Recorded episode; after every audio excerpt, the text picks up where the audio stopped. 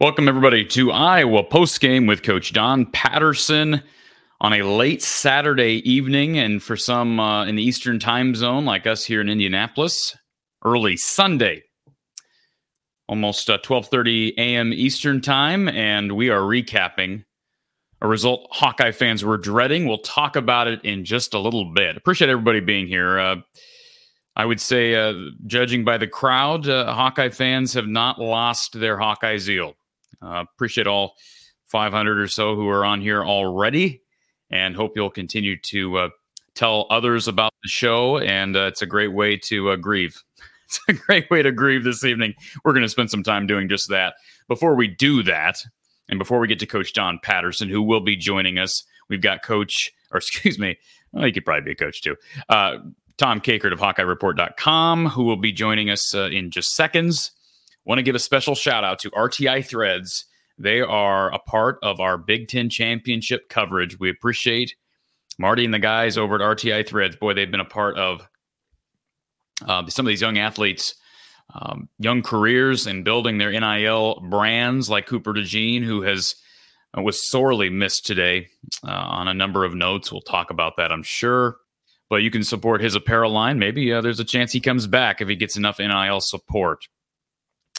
CD3lacesup.com. CD3lacesup.com. Also, Aaron Graves, Carson Shire, Aiden Hall, Zach Lutmer, they all have merch lines and they're all with RTI threads. This is a great growing company dealing with a lot of uh, small town Iowa kids who are future stars and guys like Cooper, of course, NFL stars in the making. RTIthreads.com and CD3lacesup.com. Check out the links in our description. And um, as, again, as I always say, the more you support our sponsors, the more you support ongoing coverage here of Hawkeye Athletics. We've got a number of people who are waiting to join, and I know uh, we're going to be on a bit of a time crunch. Here's the deal. All right. I've said this before, and I maybe don't always stick to this, but we are going to be very precise with our phone calls this evening. So I, this is not personal, but I'm going to have to cut people off. We have too many people that are going to be wanting to talk. I get it.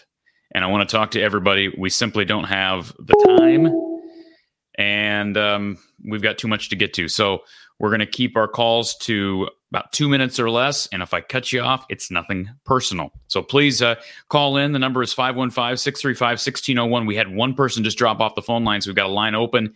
And then, of course, we've got a bunch of lines open via StreamYard. Uh, the link for that is in our description. Easy to call in via StreamYard. We've got, I think, one spot open, maybe uh, right now. But uh, before we get to our callers, um, let's go to, uh, let's see, we've got Tom Kakert waiting, I believe. Let's put our caller on hold. Okay, our phone line is officially tied up, folks. So we're going to have to just be patient here um, as we uh, navigate to Tom Kakert in just a second. Let's see if I can get this done. I mean, usually this slow getting things launched here. All right, here we go. There he. Here. Hey Tom, how are you? I'm good. Just uh just got back up here. So um in fact I beat you to the stream. I was I was that? excited. how about that? That's because I, I didn't go to Kirk. They had Kirk simultaneously with other players, and they're going to video. Uh, they're going to um, send us a transcript of Kirk. So I did, I, and I think he was pretty short tonight. So he he's still mad about um, about uh, review. He's not a fan of the uh, review process, and obviously his son was not pleased with the review process either tonight, as we saw on the sidelines. So um, this kind of went like I think a lot of us thought it could potentially go, and it was you, you make mistakes, you have a bad special teams play, and you were mentioning Cooper. That doesn't happen if Cooper's out there. It just doesn't. No, I don't think so. Um, I, I don't think. Um, I would have been surprised if if that would have happened.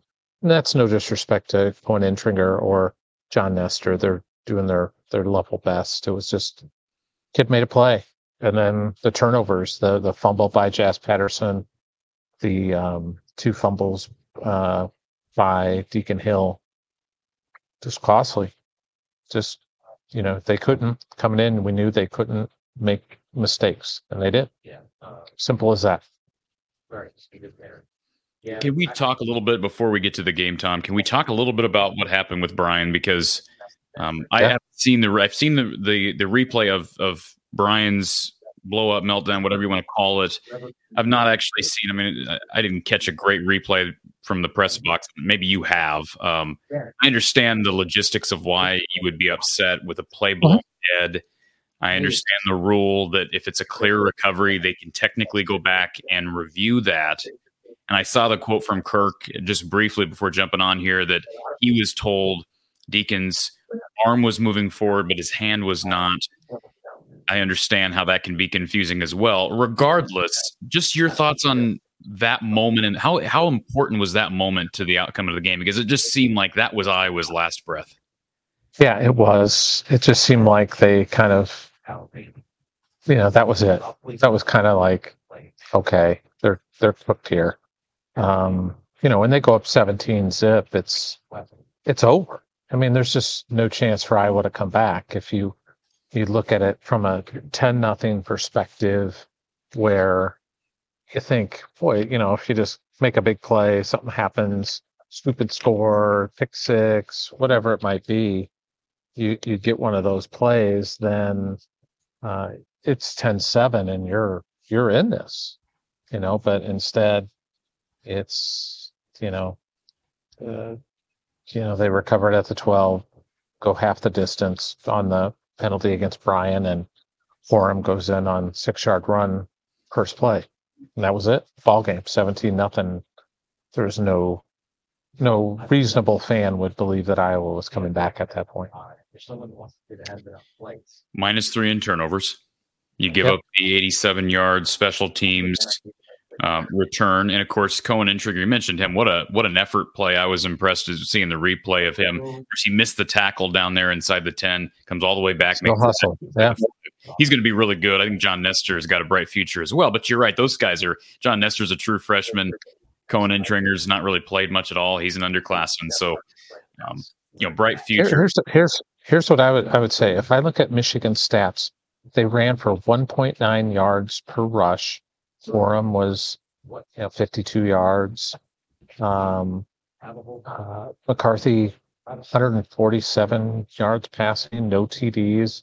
If you would have told me those two things um, coming into the game, I would have told you this was a one score game.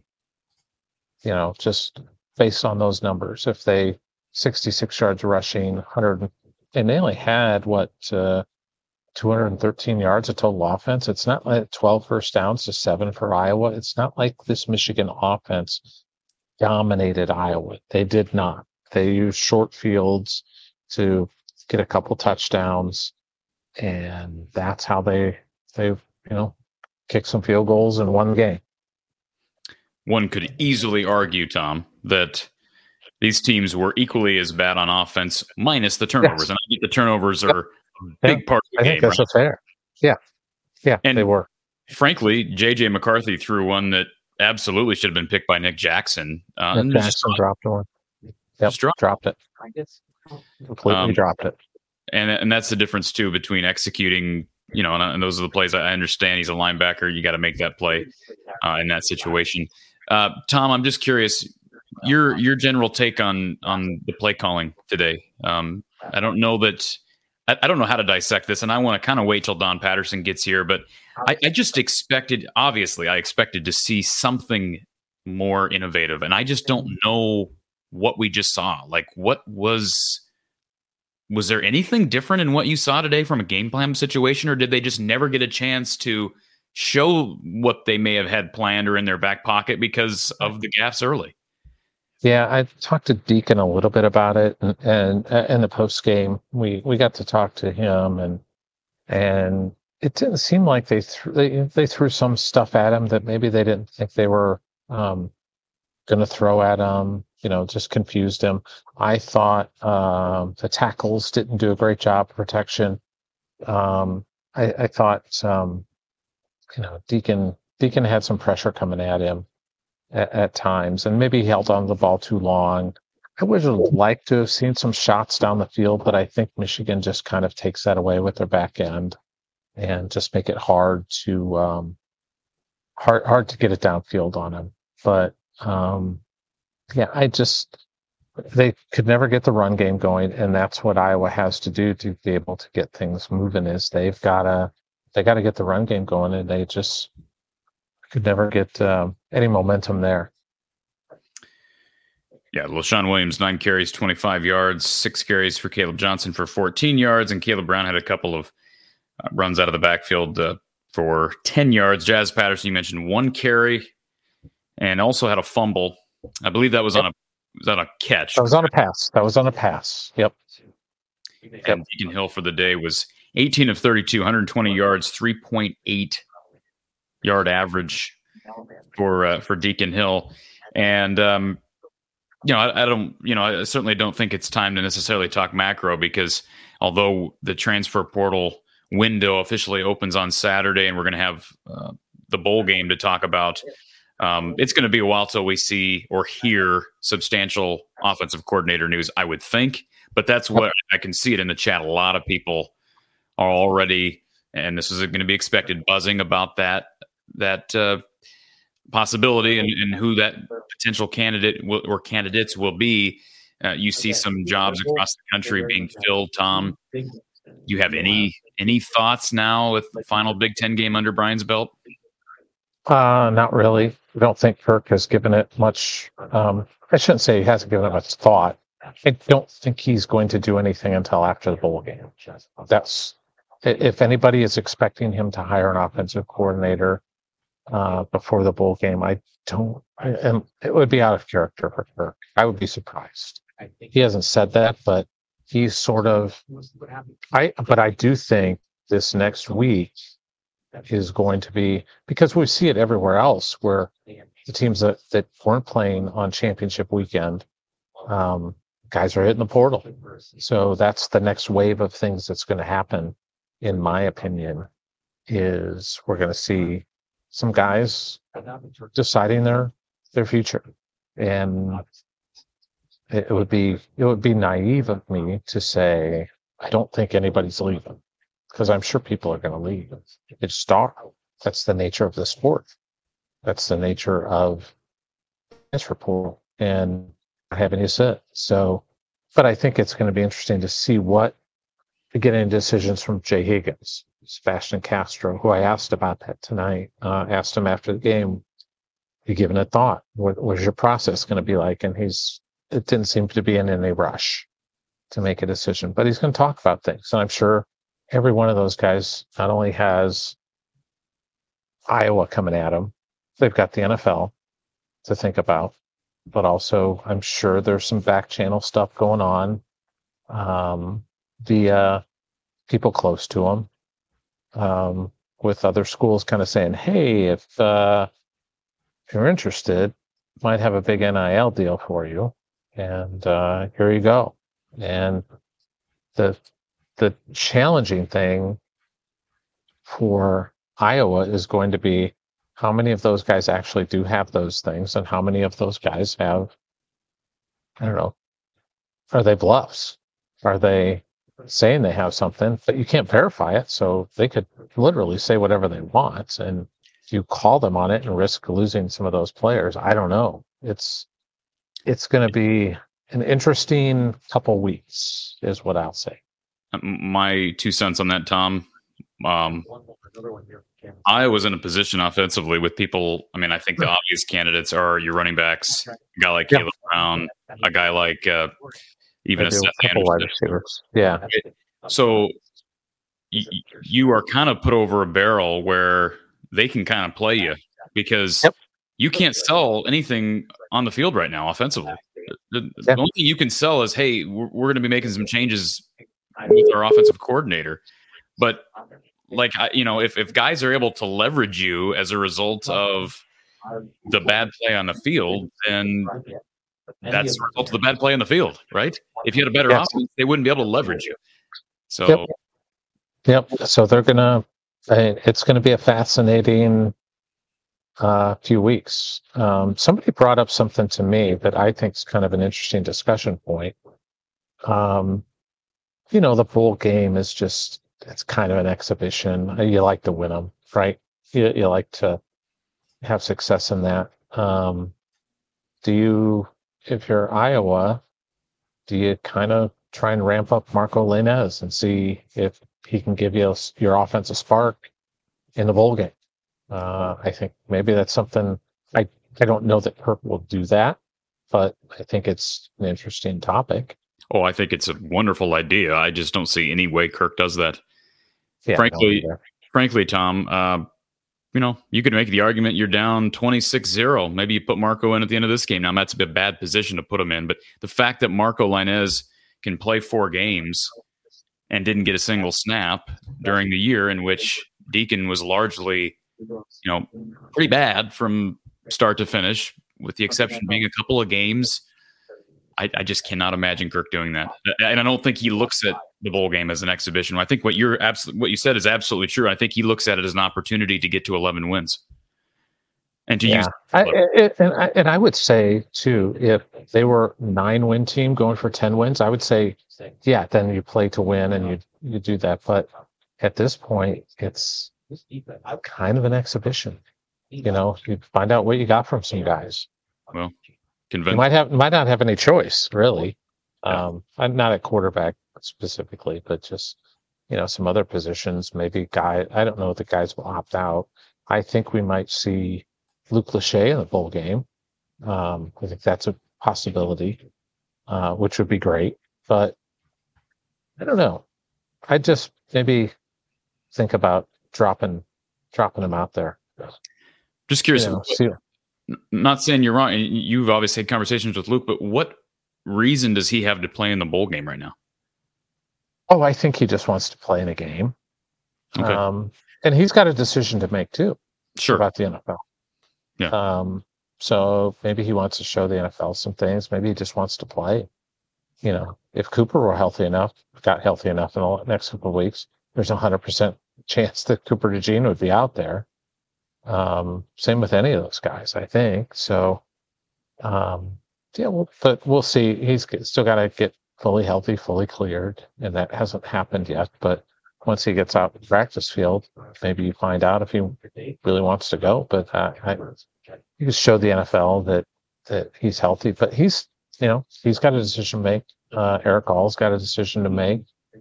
Uh, Castro, uh, you know, uh, Jay Higgins. I mean, they've all got choices that they've got to make here in the next uh, next few weeks.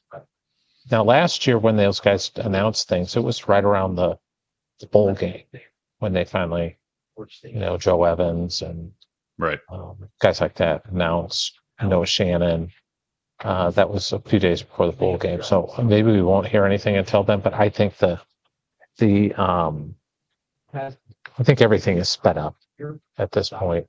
So uh, mainly because I think they've got other, they'll probably have other suitors that need decisions from those guys um, because they've got to operate in that that time frame as well. I will say this one more comment on the quarterback situation. That if you got anything else that you learned post game, uh, feel free to share it. But as it relates to the quarterback position, um, Deacon unofficially, I think uh, I, I, looked at this to verify the numbers. I believe he's got seven fumbles in uh, how many how many starts, how many games. So the ball ball security is not one of his strong suits. Not very good, and Kirk has always placed such a high emphasis on protecting the football in every aspect uh-huh. of the game. Uh-huh. So I just it's it's such a valid question, and I'm not saying it would have been the right time to ask it tonight, but I've had, had a lot of people last week, Tom, and I'm sure they asked you the same question. Why is it that when Drew Stevens misses a couple kicks, they oh. go to a guy who's never set foot on the field, and yet with the quarterback position, Deacon can fumble, throw picks, throw terrible passes, make terrible decisions, and yet we never see anyone else. And this is the way it was the, the futures. They evaluate the quarterback the, position totally different. Yeah, and I think it's that they just don't have the faith and trust in those guys, and they had faith and trust in Marshall Meeder. So that's well, that's the only explanation I can give you. And it's not just kickers, you know. I mean, it's every. It seems almost every position. DB, uh-huh. we've seen Phil Parker switch out DBs from play to play. I think back to 20, 2018 against Purdue, he did that, and you know, it's it's just. Uh-huh. it's it's a quandary. It's a, it's a question worth asking, but I know it's been asked, and sure we get the same response. Uh, Tom, anything anything in particular that we missed? I mean, no, nothing really. I don't. Okay, nothing really. I'll let I'll let you keep uh keep keep Coach Patterson up till two thirty in the morning. No, it'll probably be later than that, Tom. But uh, you get back to your hotel safely and travel back to the Yes. Quad City safely, Okay. and uh, hope to talk Thanks, to you. It was good to see you today. It was good to see you today. good to be there. Good experience nonetheless, despite Yeah. the despite the loss. So, Tom, travel Yeah. safely. We'll talk to you soon. Okay. Okay. Thank Thanks, you. Cory. All right. Appreciate Tom Kakert, HawkeyeReport.com uh, on three. Certainly check out his work. You can follow him on Twitter at Hawkeye Report. Speaking of Twitter, if you are not following me on Twitter or on Instagram or on Facebook, you can do so at From the Hawkeye on Twitter, Instagram, and then on Facebook from the Hawkeye of the Storm. If you're on social media, even if you're not active on social media, drop a follow, drop a like, whatever the case may be. Um, it does help as far as growth. All of this helps. And when you know, when you like the video here on YouTube, or you subscribe, or you turn notifications on, or even just telling your buddies about the show, it all of it helps. So don't uh, underestimate it. And it is much appreciated uh, if you can do that. I believe we've got Coach Patterson on the phone line, and we're going to try to get Coach Patterson, I believe, via video once he gets to a safe place. Uh, Coach Patterson, can you hear me? Yes. Uh, Coach, uh, I hope to see you on camera here soon. I'm assuming you're traveling back to your uh, your home base. Uh, we're on 65 North right now. Well, thank you for jumping on here for a couple minutes. I won't keep you on the phone line um, too long, but I do. I, I want to. We just had Tom Kakert on, and I wanted to kind of follow up on a couple of things that I know are pressing, and people in the chat are are griping about, and rightfully so. It just seems like this game this evening was the exact nightmare that a lot of Iowa fans feared it might be. It played out almost exactly how people thought it would be, where the defense does everything it can to potentially keep you in a ball game, but due to offensive ineptitude and a special teams unit that's missing a superstar in Cooper DeJean, there's just no way the defense can be good enough or elite enough. And the score reflects domination from Michigan. Uh, how do you react to what you just saw?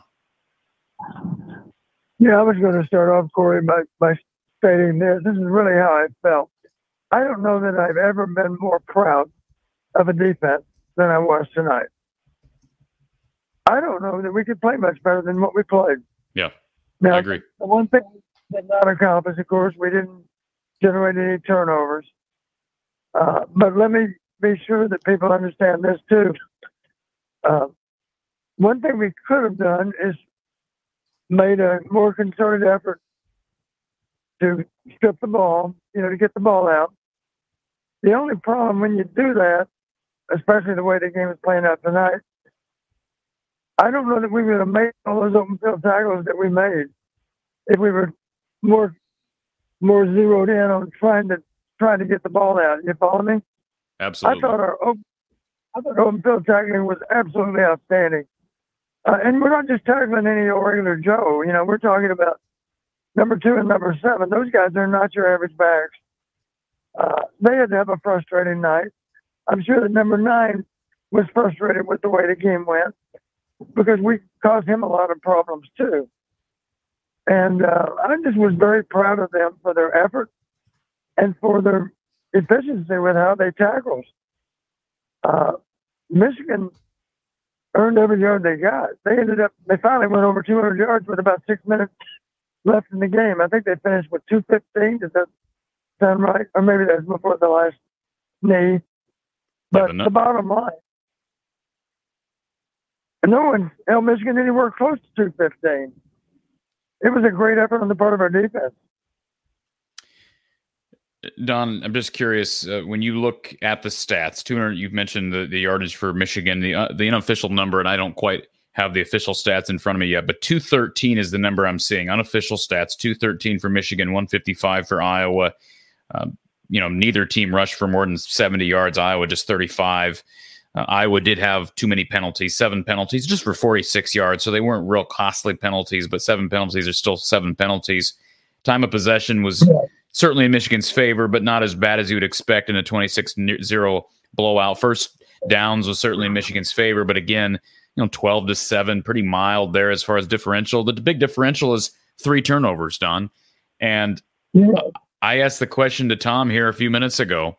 And I know, you know, I'm kind of putting Tom on the spot. He doesn't have an answer either, but I just don't understand. And it's not all on Deacon Hill. I get it. You know, Jaz Patterson had a costly fumble, but man, um, we've seen a uh, Deacon Hill's propensity to fumble the football and for his internal clock to run a little bit long. And he is so yeah. turnover prone back in the pocket, Don. Why can't this A either be corrected or B there be an adjustment made as it relates to personnel? I'm talking about potentially running someone else out there. Are we is, is Iowa that thin at that position where Deacon is the only viable option? Well, we know we know the coaches have other options. We know that. Uh, do, do we do, do, do we know that, Don? Because we, we haven't seen a change at quarterback due to performance in the last decade. I haven't seen you know th- there was there was uh, some controversy in 2014 heading into 2015, really 2014 with Beathard and Rudock, but I mean, we haven't really seen a quarterback change due to performance since what 2008 with Ricky Stanzi. Why is that position evaluated differently than any other position on the football field? You're asking the wrong guy. I don't have a good answer for you. Okay. Well, um, Deacon wasn't the only issue. There's no question, and and the loss of uh, the loss of Cooper DeJean did not help. You give up an 87 yard uh, punt return. Great effort, by the way, by Koen Entringer, who actually missed on the initial tackle. He runs the guy down at the five. It was for naught, but a great effort play by him. And, um, you know, Tory Taylor had a couple of great punts, had a couple of punts that could have been better. I think maybe one got deflected. Uh, Iowa had an opportunity, Don, where they got the ball, I believe, inside the Michigan 40 there in the second quarter they follow it up with uh, second and two, an incomplete pass. I actually tried to throw the ball on a potential waste down. Don it ends go, ends up going incomplete. What do they do on third and two? They fumble the ball away. Yeah. Matter of fact, I mentioned on, on, on the previous play, I said to Lisa, I said, "Well, here we are with the waste down, and and we just used it. Now, you know, we and we had some intention of trying to throw the ball down the field. I don't recall the exact routes, but it was a play action, and we had people running down the field. Uh, I, I don't remember that we threw it down the field. I don't believe we did. I, I can't honestly recall what happened other than it went incomplete. We do know that because we had third and two as well. It wasn't thrown down the field. Uh, no, it was not thrown it down the field. It, it was a play action pass, and yeah, it was not thrown down the field. I can tell you that. Yeah. So I think at least we can say on that play, at least, we made an effort to get the ball down the field on second and two. I guess that's a positive. We used a waste out, uh, but we typically do not, as you know. Yeah. And uh, and then you know anyway, Lisa said, "Well, you know, we turned the ball over on third and two, and I said that had nothing to do with what happened on second down.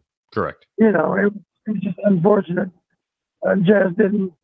I don't remember the exact circumstance, but it was in close quarters, and the ball, the ball came out. The ball came out. Yeah, I think it was a helmet on the ball. Correct. Uh, the ball came out just very shortly before he was down. Uh, but that's just the way our night our night went. You know, we there were other times when it uh, appeared maybe that we had generated a turnover, and then you heard, well, forward progress was stopped. There's no way I could tell when the whistles blew uh, oftentimes they let them keep playing. Of course, even though you might argue that the progress really has been stopped. Well, in that case, we got the ball out with what appeared to be in time to generate a fumble. And yet on that play, they said, you know, the one I'm talking about, late stages of the game, I believe it was in the fourth quarter. And they said, oh, no, no, that's not a fumble. That, you know, that play was blown dead. So we were just always on the wrong side of the call, it seemed like. Uh, I was curious. Um, the other deflected ball, I thought at the time, in real time, I thought it was an incomplete pass. You know, the one that got batted around and not intercepted. And Michigan wisely fell on the ball, even though they couldn't catch it in midair. They fell on it when it was back on the ground. And the call went their way. And it looks to me like a very close call either way. with what we could see. I was just curious what the, you know, what the TV people said about it. Yeah, um, I, I don't know. I know that. Um, I know Kirk was very upset, of course, uh, as as was Brian, of course. Yeah, uh, Brian lost his mind uh, on the one you're talking about. Um, that was the one Yeah. um, in that third quarter, and I, I understand getting upset. Um, maybe I shouldn't be critical of Brian. I just you're sitting there watching him have a complete meltdown in the third quarter after a call that was probably a bad call. But it just goes to show you, you should never like one call should not be that devastating for you. But when you cannot do anything, when you cannot score, you, I mean, you, when you're stuck on zero the whole game because you can't move the ball and you lose the turnover battle three nothing. I, I just, you know, it just, uh, I, I don't feel as much sympathy as maybe some people did for the guy. I saw some people on social media, oh, go get him, Brian, and that's a terrible call. Well, yeah, maybe it's not a good call, but aren't we tired of these bad calls determining, you know, in a close game? I mean, like, we go back to the Minnesota game. That call should have never, as bad as it was, and and I believe Iowa deserved to win that game. The offense is so bad; it should have never been. Minnesota should never even have been in that game. And Well, you know, you know what they say when you're taking on a defense as good as Michigan, we need to be. I said this during the week. We need to be aggressive with our play calling, and the only caveat to that is, but we need to be calculated with what we're doing too. And sadly, we didn't really see, we didn't really see a lot of novel ideas unfolded, unfolded in the course of the game. You know, you didn't see something where you had where you had just had to say to yourself, "Oh my gosh, I've never seen that before." That was an, an interesting way to run a play. You didn't see any of that, did you? Hey, can you just explain that to me, Don? Explain how you come out here. It's your last game, and I'm going to rip on Brian Ferentz for a second because I've had it. It's your last game as the OC, last real game against a Big Ten opponent. You're in the Big Ten championship game on Fox with a chance to shock the world. And I didn't, I didn't, tell me I'm wrong. I didn't see anything, any wrinkle at all. What was the wrinkle? What- Did we ever have a play that can be accused of being an exotic tonight? like I, it's incredible to me i, I just it, i am literally I- it's amazing that i'm still amazed that's what's amazing it's amazing that i'm still surprised but i've got Well- to i'm like if if he's going to do it anytime if they're going to figure out a way to be innovative anytime or consult with someone maybe do it tonight. Don i think you are comfortable with me asking you this question. Can can you tell me were you consulted at all this week for any wrinkles in the offense? No, okay. No, and I, I don't think I don't think anyone in the football office ex- expects me to uh, even want to contribute because I think they know. You know, I feel like my job is strictly to inform them as it relates to analytics. You know, I don't pretend to know their offense sure well enough to make, make sound ideas, uh, sound recommendations. Uh, don't get me wrong. I, you know, there are discussions about what our strategy should, should be, and I think certainly, um, I think Kirk had an excellent thought for the game, and he, he verbalized some of that during the week. He openly talked about the fact we need to, we need to be sure it's a one-score game at the end of one quarter, and then at the end of the half. And then if we can carry that into the fourth quarter, if we can be a one score game after three quarters, then it can get really interesting. And when it was 10 nothing, I thought that one of the key possessions, of course, was before the half. We finally had good field position. We were on the plus 38, I think, to start the drive. And I told Lisa, I said, all we really need to do, we do, do need to do this. We need to at least get three here before the half.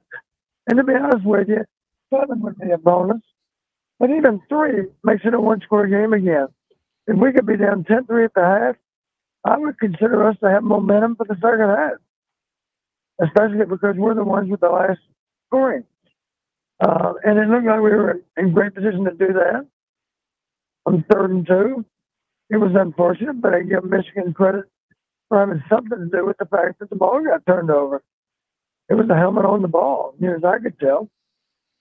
And um, that was the end of our our opportunity before that. And and of course, third quarter started with them having the ball, and and uh, even though we did a great job of keeping them out of the end zone, and they did some sustain some drives.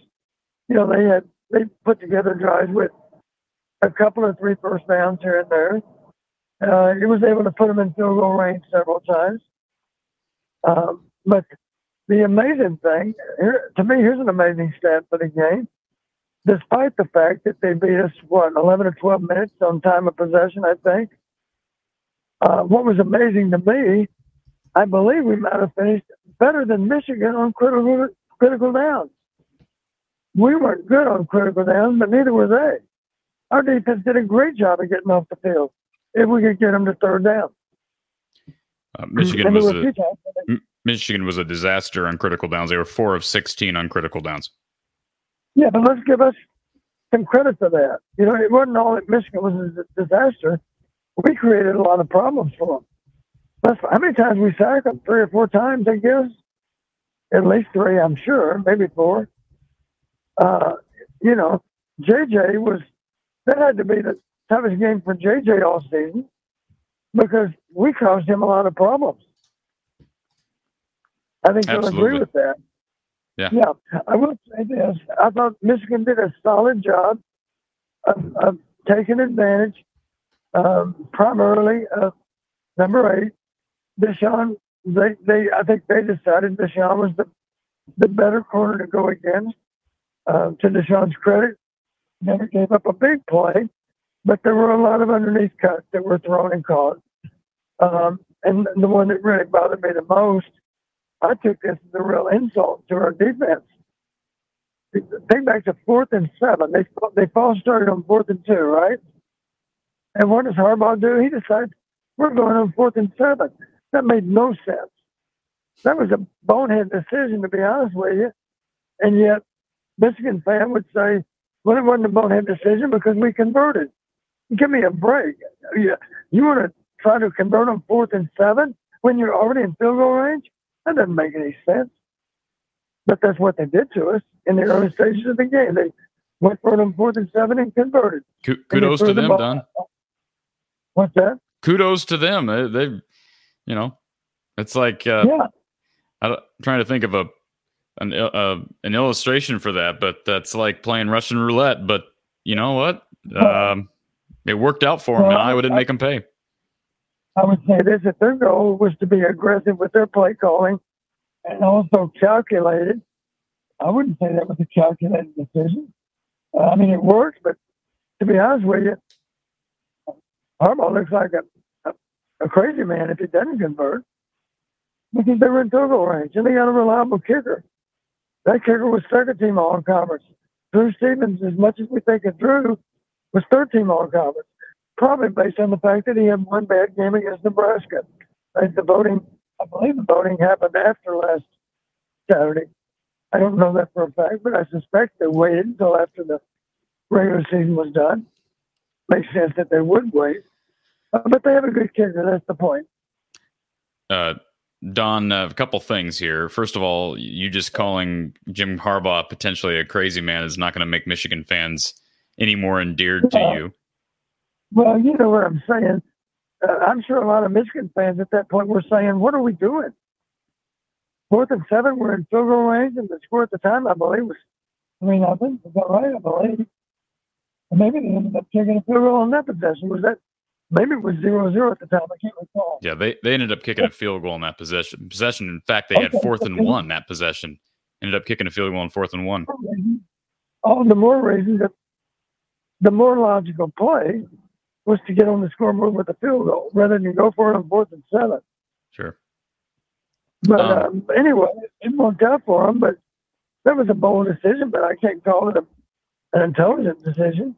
It worked, but uh, maybe the only way I could could argue, the only way a Michigan fan could argue that it was intelligent is they knew with great confidence we're going to have a soft corner on the side of Deshaun Lee, and we're going to throw the ball underneath it for, for a gain of 11, I think it was, or at least nine. I can't recall. It was more than enough for the first down. They didn't have to measure. So I, I want to mention this, Don, and uh, I'm just curious how how long do you have until you get back to your your home base? I think we're only five or ten minutes away, but I'll be happy to continue afterward. I know we have a lot of fans that are anxious to talk about the game, and, and I'll be happy to continue on the phone at least, not not necessarily to get on a computer. We don't have a computer with us. Okay. We're not, well, to do some fog now, so we're slowing down. It might take ten minutes, not five. Well, we'll we'll keep you on here if you're you're good for that, and um, we'll try to get through some callers as well. Wandering Shep wants to know. Um, he says, uh, "Thanks, Corey and Don. You're su- supporter of Tory Taylor from Melbourne, Australia. Your passion has made the last three years fun.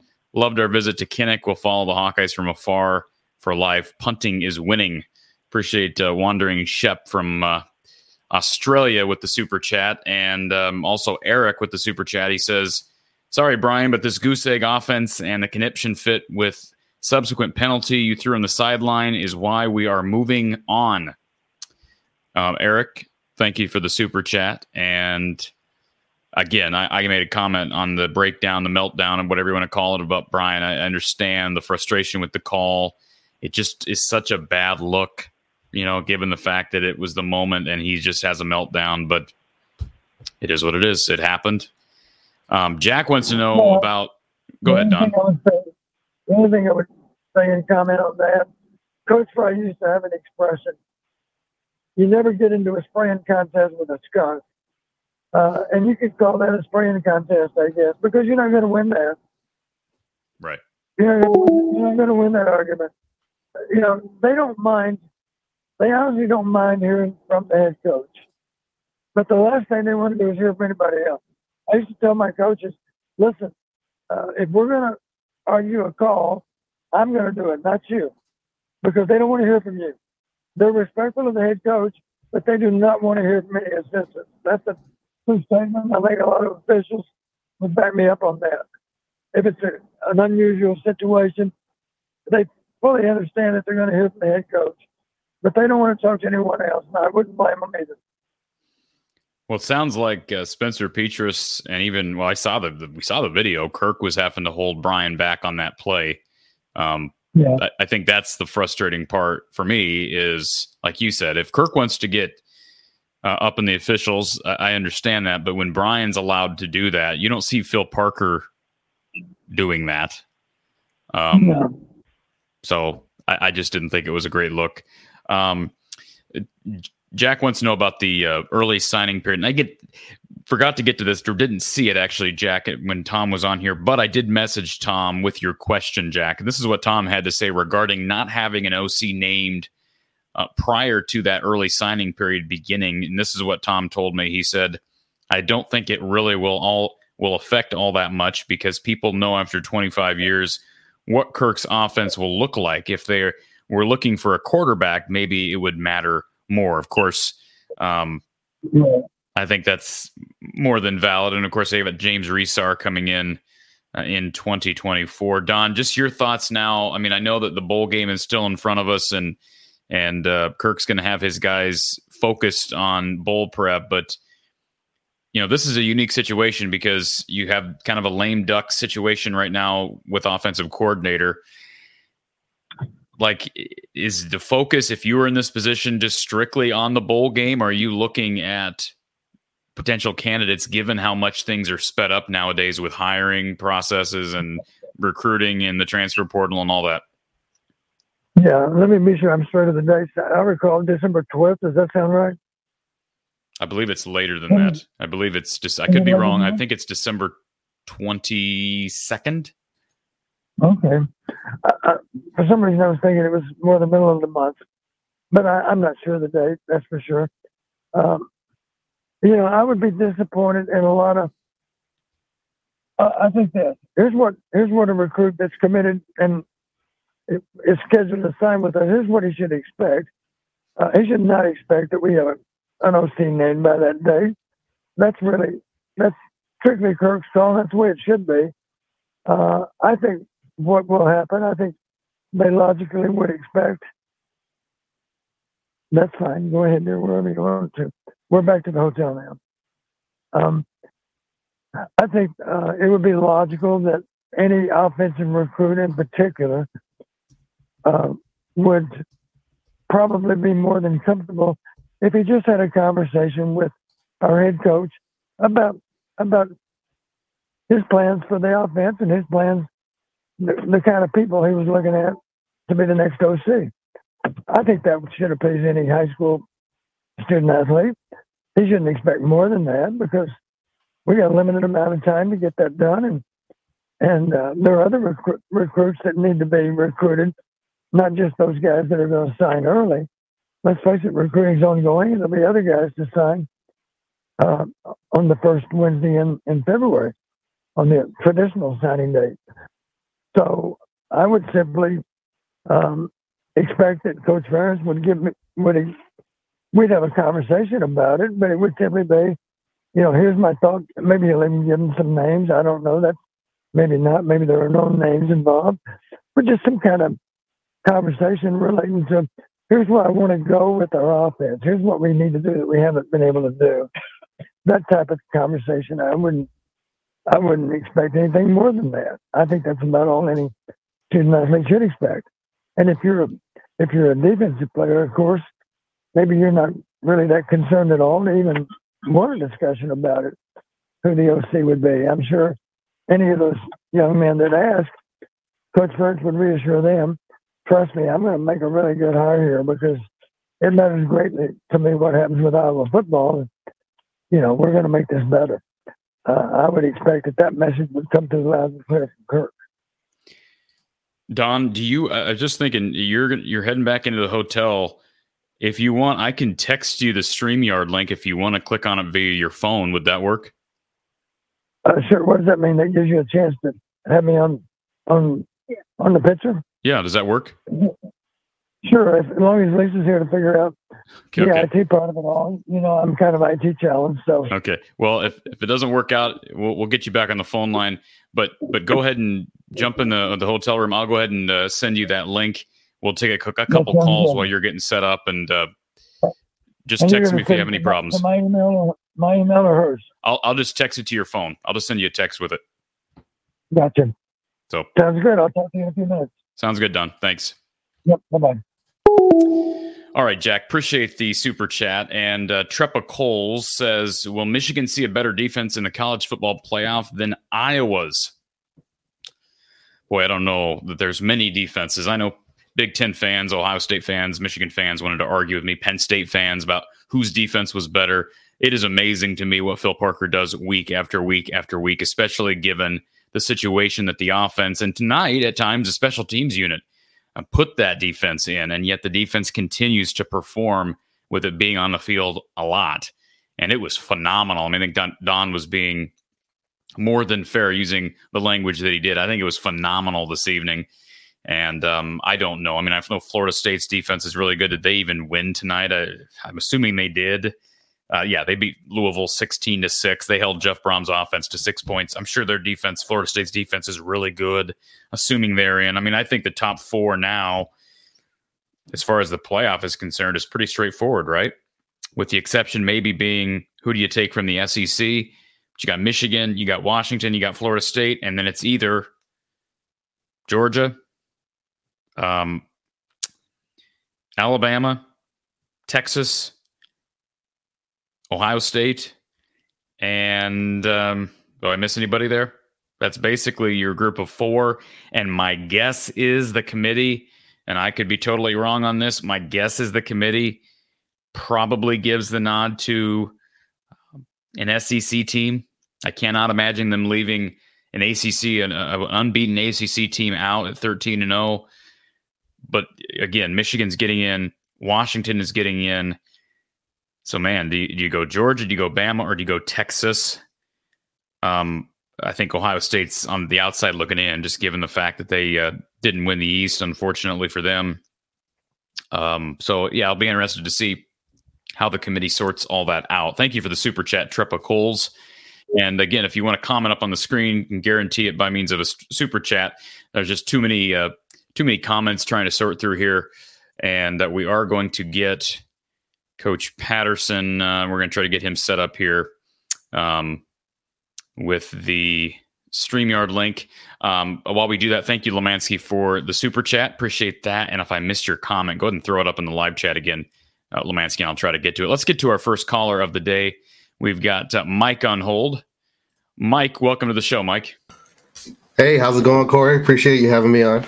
Good. How are you, sir? Good, good. Well, first, I just want to thank you. Um, you know, your show kind of motivated me to to do some live streaming myself. So I, good for you. I, I did the marathon run today and did a like a watch along of the game. So awesome, man. That was rough, but I just wanted to, you know, run by some thoughts I had, and happy okay. to jump off, let the next guy or gal up. But um, I was really hoping for a really aggressive run game today.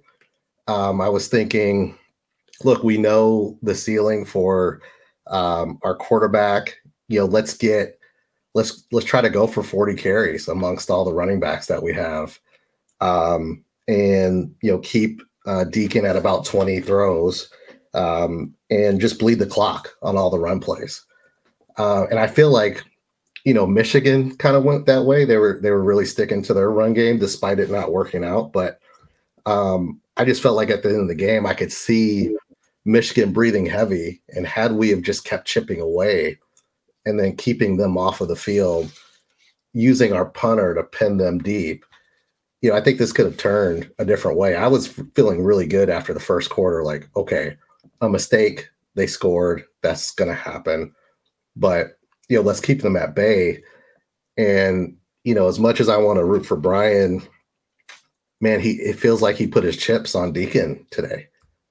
And we all know what what happens with that. And I kind of think back to the Wisconsin game where it just felt like ground and pound, like, okay, Deacon, just you know, don't turn it over.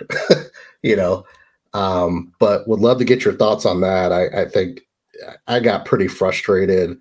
Um, our running backs were averaging just over two yards a carry. You know, fourth and one.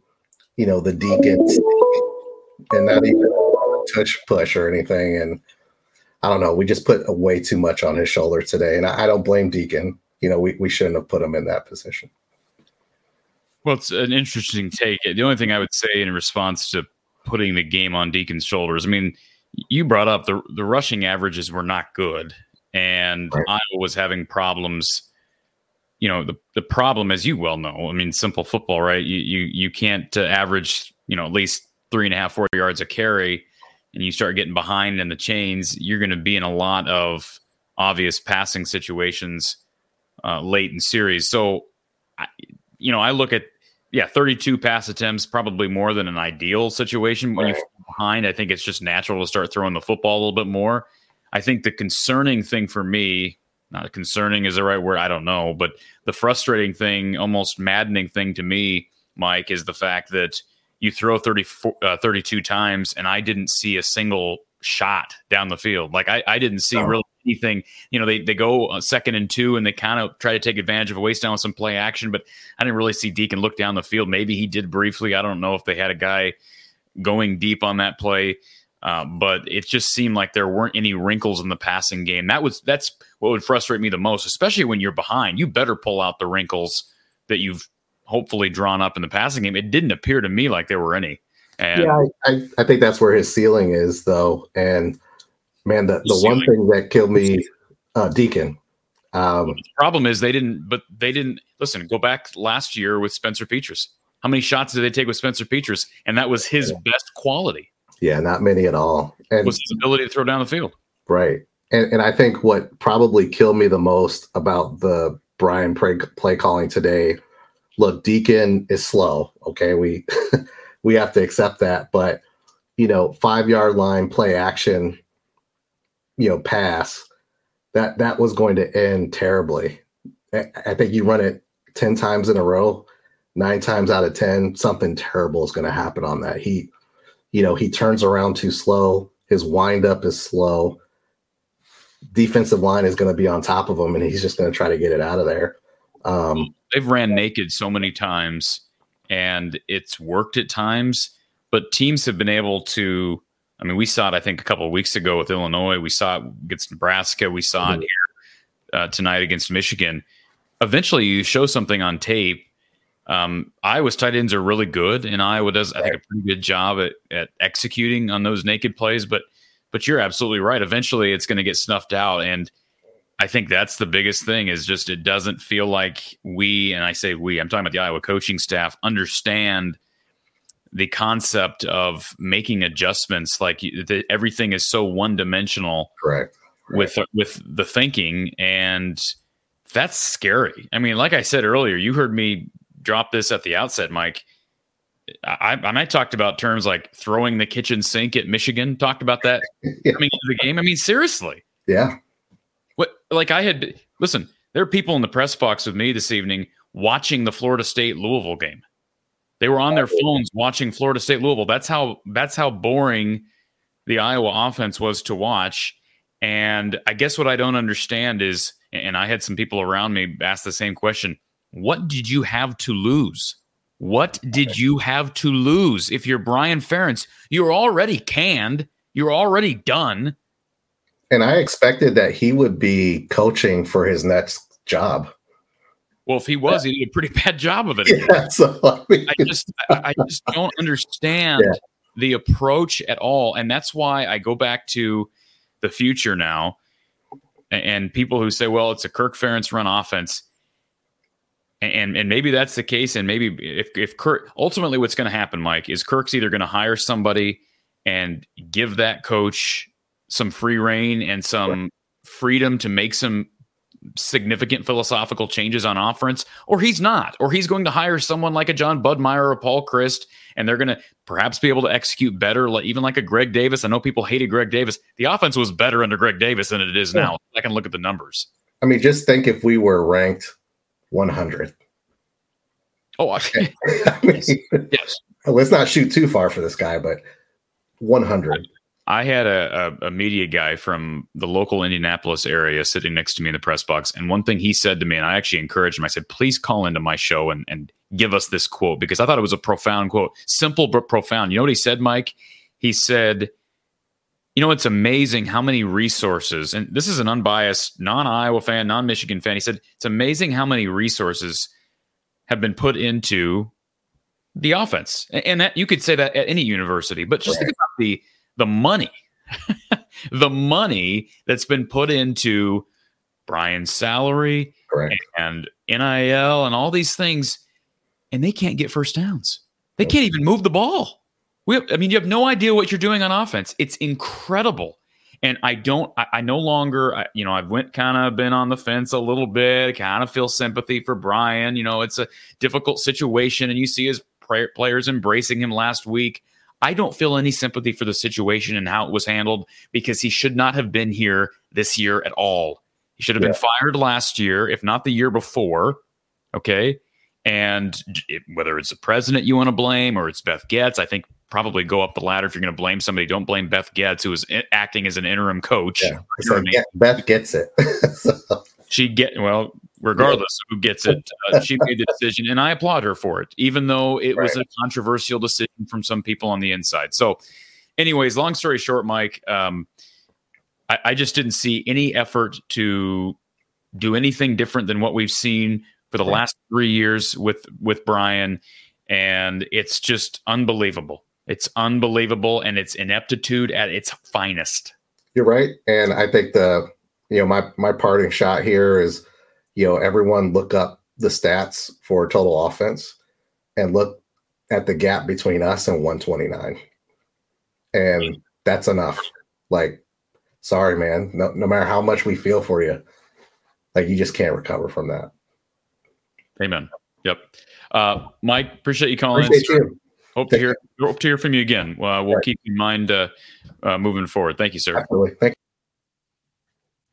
All right. Uh, again, talking Iowa, Michigan, the 26 0 shutout Wolverines over the Hawkeyes this evening. And I believe uh, we're working on getting Coach Patterson set up here in the queue. We've got a number of people waiting on hold. Uh, we'll first go to our super chat from Jason. He says, Curious, who are your top OC candidates who would be a good fit for Iowa and compatible, or as he wrote here, compatiblique with Kirk Ferentz and his philosophy. Go blue. Well, appreciate the comment, Jason.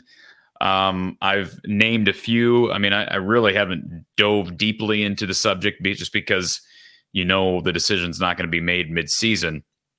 I think from a philosophy standpoint, from a respect standpoint, I would be uh, I would not be at all surprised if Kirk Ferentz makes a call to Paul Chryst. I, it sounds like Iowa has at least contacted Andy Ludwig down at Utah. There's some other names out there that that have been thrown out and and, and tossed into the mix. I think fairly so. Um, you know, I don't think they can, they have a shot at getting Ryan Grubb. He's obviously the hottest name out there offensively, but I'm all for calling somebody. It doesn't take that much effort to to find somebody's number and call. So I, I would do that again. Probably is not going to matter, but um, yeah, sure. Call Ryan Grubb, see what he says. Make him make him tell you no. And then there's other people I think more realistic. You know, would someone like Jason Garrett consider um, being an OC at Iowa? I don't, I don't know. I mean, last I knew, he's working at NBC. He was a finalist for the Stanford job, I believe, last November, and I'm talking 2022. He's also in uh, consideration for the Duke job in, I believe, 22 or 21. So he has dabbled in with the idea of coaching uh, in college. Now, those were head coaching jobs. Would he want a uh, coordinator job, and would he be qualified here? I don't even know that Kirk knows Coach Garrett, um, but that would be a possibility. And then, you know, one of the names that's been out there for a long time that I am not an advocate for pulling the trigger on would be John Budmayr. And I have nothing against John Budmayr, but he's been working with Iowa quarterbacks since, uh, well, see, I have all the years mixed up now, since last year, right? He worked with uh, the Iowa QBs last year as well. And I have not seen any difference with quarterback play. So, uh, he has a resume that uh, he's a former quarterback himself. He was a quarterbacks coach at Wisconsin. He was a coordinator at Colorado State for a year. They were not very good, and the coaching staff got uh, deleted, got let go, and uh, he was out of a job. He's an analyst now. So, what, why would he be qualified to be a Big Ten offensive coordinator right now, especially for a program that desperately needs a change in a big way? But I don't know that Kirk Ferentz sees things that way. And I think a lot of people feel like Kirk is going to make a comfortable decision, and maybe John Budmayr is that decision. I think Paul Chryst is probably your safest bet right now. Um, and maybe it's someone else, you know, maybe it's someone else. Uh, Andy Kotelnicki, I think is how you pronounce his name, the guy from Kansas. I saw he just got a job with Penn State. He's a guy that was a graduate assistant under Coach Patterson at Western Illinois. And he's one of the hottest names. He was one of the hottest names after what he did at Kansas this year. And now he's the OC at uh, Penn State. So the clock is ticking, folks, because these things, the process has been sped up on recruiting, on the portal, and on hiring people. But Kirk is going to do things how Kirk wants to do things. And um, we probably won't get a decision until at least January. Uh, Eric with the super chat. Uh, my long shot theory Michigan does not make the playoffs. There may still be ongoing investigation, so it's easier to shun them now than vacate later. Um, I'll tell you what, Eric, that is not going to happen. Um, I understand why you say that. Um, Michigan's getting in the playoff, and if they didn't, it would be. And I understand the playoffs expanding to twelve years or twelve years to twelve games next year, but that would be so unprecedented if the committee decided, well, we're not going to put Michigan in because there's an ongoing investigation. That, that's just not going to happen. But I understand where you're coming from, and I do appreciate the super chat um, from Eric.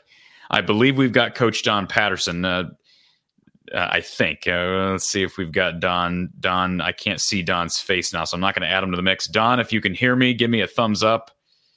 Maybe, maybe not. Uh, let's see. I can see Don. I don't know if Don can see and hear me. Waiting for a sign here. Okay. Don, can you hear me? Coach, can you hear me? Give me a thumbs up, Don. No, I'm getting a lot of blank stares right now. okay. Let's see if we can add them in. Don? Can't Don? hear you. Can you not? Okay, he cannot hear me. Sorry? Can you hear me? Yep. Can you hear me, Don? I can't hear you. Okay. Let's see if you can get the volume going, Don. We're close. We're this close. Get the volume going. Turn the volume up. I don't know. Uh, I don't know what to to say on that. We'll try to get the volume going here for Don uh, on his uh, cellular device. So uh, let's go to our next caller while we wait for Don, and then we'll we'll get back to him. We've got Navid on hold. Navid, welcome. Hey, how's it going? Going good, man. How are you? I'm doing well, thanks. Uh, first time calling in, uh, but I've been watching for a while, and just want to say, great job with all the content. Appreciate it. Thank you over the years.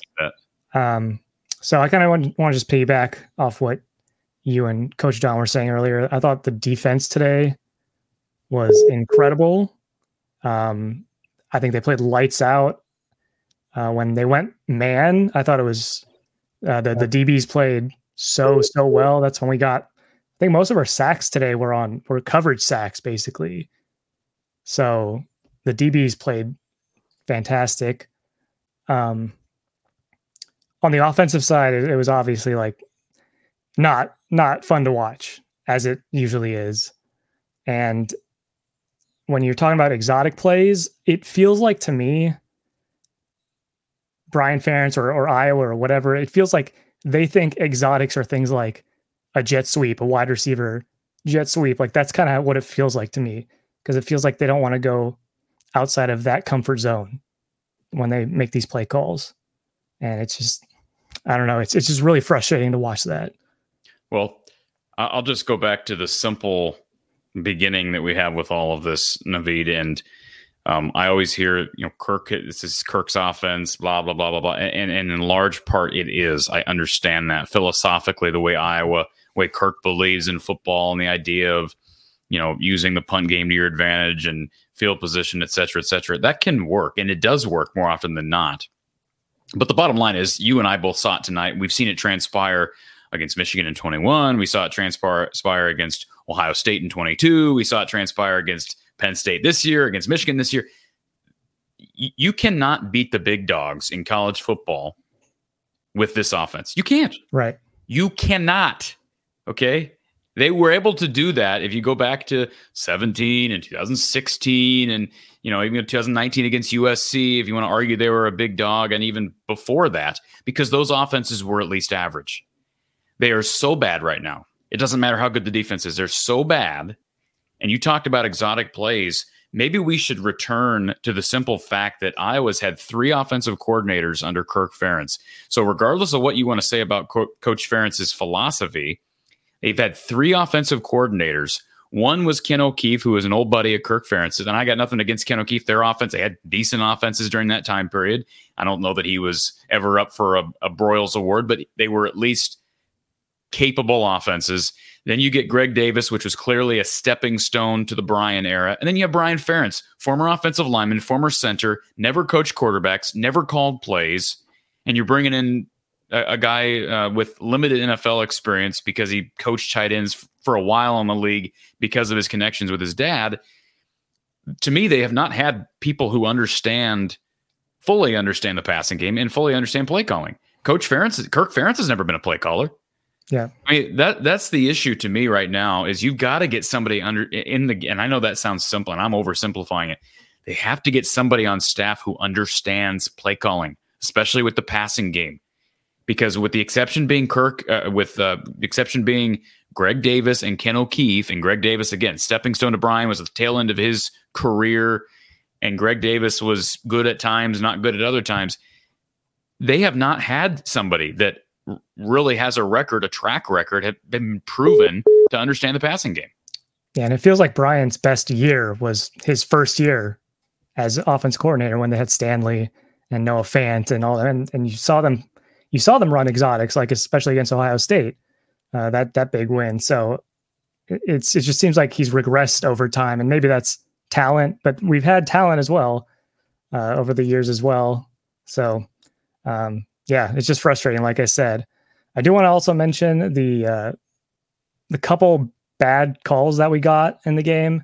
Um, the fumble that Deacon had that I don't think was a fumble, or at least it shouldn't have been called back because uh, I don't know if it was obvious in the press box for you guys, but they absolutely blew the whistle, and that play should have been called dead. So I think that's what Brian was mad about. And Sure. I understand being mad, but I agree with you. Like at that point, you really shouldn't be putting yourself out there like that. Um, but I, I thought I thought honestly that call might have been worse than the the Gene touchdown called back. Just just in terms of like going by going by the books, like if you're looking at the actual rules. But Here's what the rule says, and this is courtesy Chad Leistikow tweeted this out during the game. Uh, this is what the rule actually says. It's if the pass is ruled forward and is incomplete, the play is reviewable only if the ball goes out of bounds or there is clear recovery of a loose ball and the immediate continuing action, or there is confirmation of the recovery by the officials on the field. If the replay official does not have indisputable video evidence as to which team recovers or the ball going out of bounds, the ruling of incomplete pass stands. If the replay official overturns an incomplete forward pass ruling and the ball is recovered, it belongs to the recovering team at the spot of the recovery, and any advance is nullified. So, again, reading between the lines here, Naveed, was the play blown dead? Yes. The question then becomes was there a clear recovery? Now, I, I agree. This this doesn't really stipulate what happens if if an incomplete pass. The language here, an incomplete pass, to me would signify a play blown dead because an incomplete pass is blown dead. and they blew the whistle. However, the way the rule is stated, um, it makes an allowance for an incomplete call and recovery. So um, I, I don't I don't have an answer for you. Um, I do believe that it was a terrible call based on the very uh, fundamentals of blowing a, a play dead. I mean, the, when the play is blown dead, players stop playing, right? And, that's they, what and they did. taught to do because when you play after the the play, you you risk penalties for doing for unsportsmanlike conduct or whatever the case may be. So, Yeah. um, yeah, I, I agree. Now, let's go back to the whole reason why there was even a review and a fumble or an incomplete pass. Because once again, Deacon doesn't know how to protect the football, and protection breaks down, and he has no internal clock. Let's Yeah. address the root of the issue. Absolutely true. That's 100% true as well. And you saw that multiple times in the game. Even when he didn't fumble it, there were multiple situations where it looked like he might have fumbled it. So you're totally right about that. I, I do find it funny though, because everybody did stop playing during that play once once they blew the whistle. Even the Michigan guy that picked the ball up, he kind of nonchalantly just like picked it up because it was right in front of him and handed it to the the ref immediately. Like it, it didn't seem like he was actually trying to recover the ball. So uh, it, yeah, really, really weird call. And obviously, Deacon shouldn't have. He he shouldn't have put been in that position to make that mistake. So um, the other the other call I wanted to talk about was the um, I think it was the play right before Jaz Patterson fumbled the ball, where he it, was it looked like it was a late hit. He got pushed down, and that was a, I thought that was a really big play too because they were on Michigan side of the field and you know it was i think it was 10-0 at the time so could have put them back in the game but obviously i don't know if either of those calls would have made a difference in the outcome i don't think they would have i didn't expect iowa to win this game but uh, just it, it, it definitely would have made a big difference in terms of mom- momentum Sure, For sure. and I agree with that. I, I just can't. Uh, frankly, I just cannot get over the fact that when you look at the score right there, Naveed, you have a goose egg. oh yeah I- It's just like I, no the the offense is abysmal oh, abysmal. And and again, Yeah. were the calls bad? Yes. Did they make a difference? Yes. But I don't think anybody can convince me that if you don't have those two calls, that there's any way I was even close to winning this game. I I understand momentum, and there's times where I would agree with that, but Yeah. I just think I, I just think about it. Penn State and Michigan beat Iowa this year. What would be the combination of scores? 57-0? yeah it's crazy and uh, when was i think 57-0. Yeah, I don't remember what they said uh, during the Penn State game, but that that Penn State game was the first shutout in years for Iowa, and now they have two in the in the same year. So Yeah. that just goes to show how how terrible the offense has been. It's incredible. Uh, Naveed, appreciate the call. Please don't be a stranger to the show. We look forward to hearing from you next time. Thanks for having me. All right. Um, we've got a, a, a number of callers here still waiting to get on. Let's go to our phone line. Thank you for calling our Iowa post game with Coach Don Patterson, who's on the line. Cory, this is Lemansky. Good evening. Lomansky, welcome to the show, sir. Thanks for all you do. I'm gonna I'm gonna spin forward to the bowl game that's coming up. Bowl games have changed immensely with opt outs and what they mean, and some people say they're, you know, less important in the bigger scheme of things. I'd like you and Don to comment about, especially Don being head coach, but you also, if you if you're suffering from a below average Big Ten quarterback room, why wouldn't you reward those youngsters in the quarterback room and put them out sequentially in so much time and give everybody some reps that be valuable for next year, be valuable for their their ability to go forward in the careers, whether it's Iowa or not. I just I I I, I think it's just so logical to do that. Um, yeah, and, and, you know what, Lemansky, Tom said a few minutes ago. Um, you know, potentially treat the bowl game like a, uh, I don't know, a, a debut or or a, what's the word? What, what's the word I'm trying to think of? A tryout, right? And I, I don't think there's any chance Kirk does that, but I, I, agree. I mean, like I would have loved to have seen Marco in this game. I said that pregame. Like that's not just because Deacon wasn't playing well today. We all said that. Like it'd be nice if Iowa could figure out a, a package of plays and have that ready for Marco. And, and there's just no. It doesn't appear that there's any desire to do something like that. There's just no desire to do it. They don't have interest in doing that. It's not even in. It doesn't appear to even be in the stratosphere of thinking. And I can't guess what the coaches are thinking, but based on their actions, it doesn't seem like that's even on the spectrum, so to speak. I, this is my opinion. Deacon is a backup quarterback from what we know today. He could get better. If he's a backup quarterback, and the statistic I heard in the 2023 season. I think it's like 60%. It's a high percentage of starting quarterbacks nationwide are transfers. That to me is another reason why you put your quarterback room and play all those guys for experience and see what they are when the bright lights are on. That's another reason to do it. Fair. And if you're so pro ath, ath pro student as a coaching staff, and I think they are. I think that's why uh, you know the Jack Campbells of the world are so committed. If you're really pro student athlete, you are making a huge mistake by not doing that at the bowl game, and even other positions like tonight. You know, Sebastian Castro, I think, was a quarterback, and you're on your side of the field tonight. I would not put Deacon in those play actions, nobody in the backfield, in your side of the field, why not be Kirk? We're just going to punt. We're going to try to get a first down and punt. And they didn't do that tonight. Brian put Deacon in terrible positions on his end of the field, which I'm really pissed off about.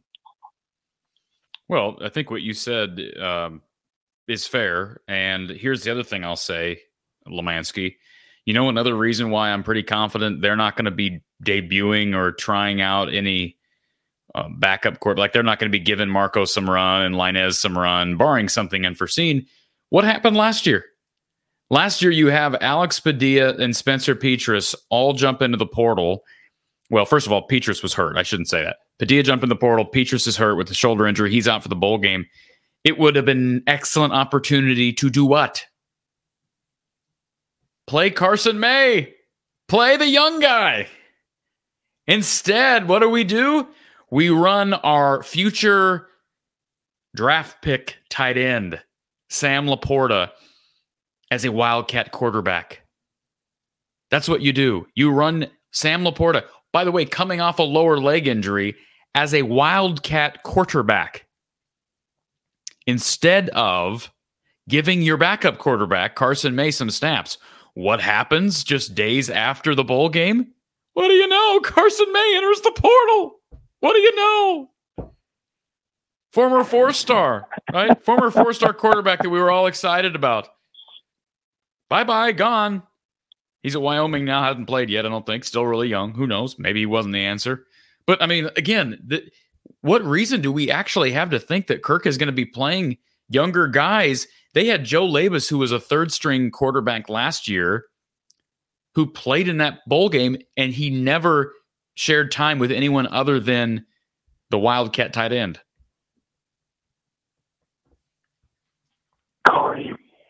Root your current uh, player portfolio at practice. You know, that's the new buzzword. You've got to recruit your existing players first. You can't recruit them at practice. You've got to recruit them during games. And then I'll end with this, Cory, and you can comment on what I just said if you want. But uh, the other thing is what's been mentioned is Beth notified Brian mid-season that he's not going to be there, and been critic- he's been criticized for that. Well, that's what's wrong with our program, because even the coaching staff and some fans think that the coaching staff runs the program. No, it's it's run by it's run by the president, athletic director, and with our nepotism laws, we have the right to do that. And one of the mo- things I'm really disappointed in Kirk is that he made a point of that that we deal with that after the season. Well, that's evidence that he does think he has control of his son and when he goes, and that's 100% wrong. That's being that's being I don't even know how to explain it. That's like Captain Bligh on a ship in the ocean. Like you can't even acknowledge uh, you know, you work for somebody, you you always you always acknowledge a hierarchy the way the game is, and if if you don't own the company, you can't make that decision. So I'll I'll hang up and listen, Cory, and and uh, I would like to know what Don thinks about my idea for the bowl game, what he would do as the head coach. Thanks, Cory. Thanks, Lemansky. Yeah, I, I mean, and by the way, respond to the comment here in the chat. BJ, I see you in the chat a lot. You know, appreciate you being here. What does throwing the kitchen sink mean? Our offense doesn't have the talent. Are you talking about a running back pass? We don't have a sink to throw.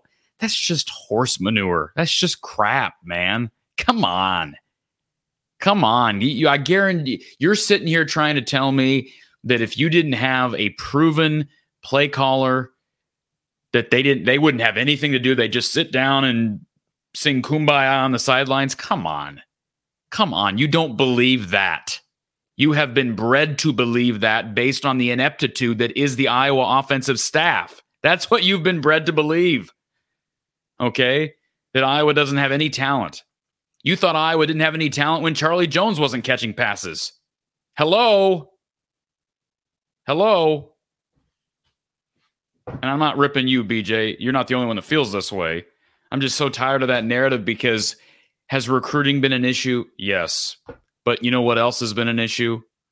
Development, philosophy, play calling, play calling, play calling, the ability to evaluate who you do have on the roster, who is available on game day. The fact that you evaluate your quarterbacks differently than you evaluate your running backs, your tight ends, your defensive backs, your linebackers, your defensive linemen. They're all evaluated on a standard that doesn't apply to the quarterback position. And then when you talk about, well, number one priority after the Wisconsin game, the number one priority is we don't want our quarterback fumbling. And that's what Deacon did really well against Wisconsin. So that's why we kept him in there. Well, then he fumbles the ball, fumbles the ball, fumbles the ball, throws an interception, and you still keep him in there. You're contradicting yourself, right? Am I am I wrong on that? You're contradicting yourself. Maybe I'm just ranting, right? I'm just ranting. Uh, D. Rollison, thank you for the super chat. We don't need a we don't need a not name, just competence. Thumbs up 2024. We don't need a not name. What is being said here? A not name, a new name, a naughty name, a noteworthy name. What are we talking about? Um, I don't know. Thank you for the super chat. Nonetheless, I, I maybe it's just too late for me to to uh, play hangman here. Thank you for that. I do appreciate it. Leads coaching Cory. If Kirk retires after the bowl, does that affect his legacy in your mind? If so, how? Well, I'll tell you this, uh, Leeds. I don't think he's going to retire after the bowl game. I said a couple months ago that I thought there was a chance he may leave after this year, especially given the situation with Brian. But I doubt that happens now. I just have a feeling that's not going to happen based on everything that I've heard nobody that I know that's real connected with Kirk, that's much more connected to Kirk than I am, certainly. Nobody that I've talked to believes he's going to retire right now. Now, he's a private person. Things could change, but I don't think it's going to happen.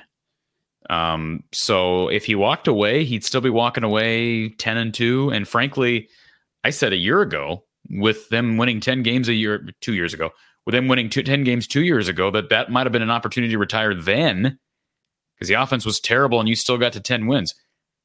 The offense is not, I'm telling you right now, and you know this, they are not getting the 10 wins next year with this offense. They're not doing it. We said heading into this year, they can get to 10 wins with that offense. So it's not like this was unprecedented, like Kirk keeps fooling us. No, we knew the schedule was bad. We knew the schedule was cake. All right.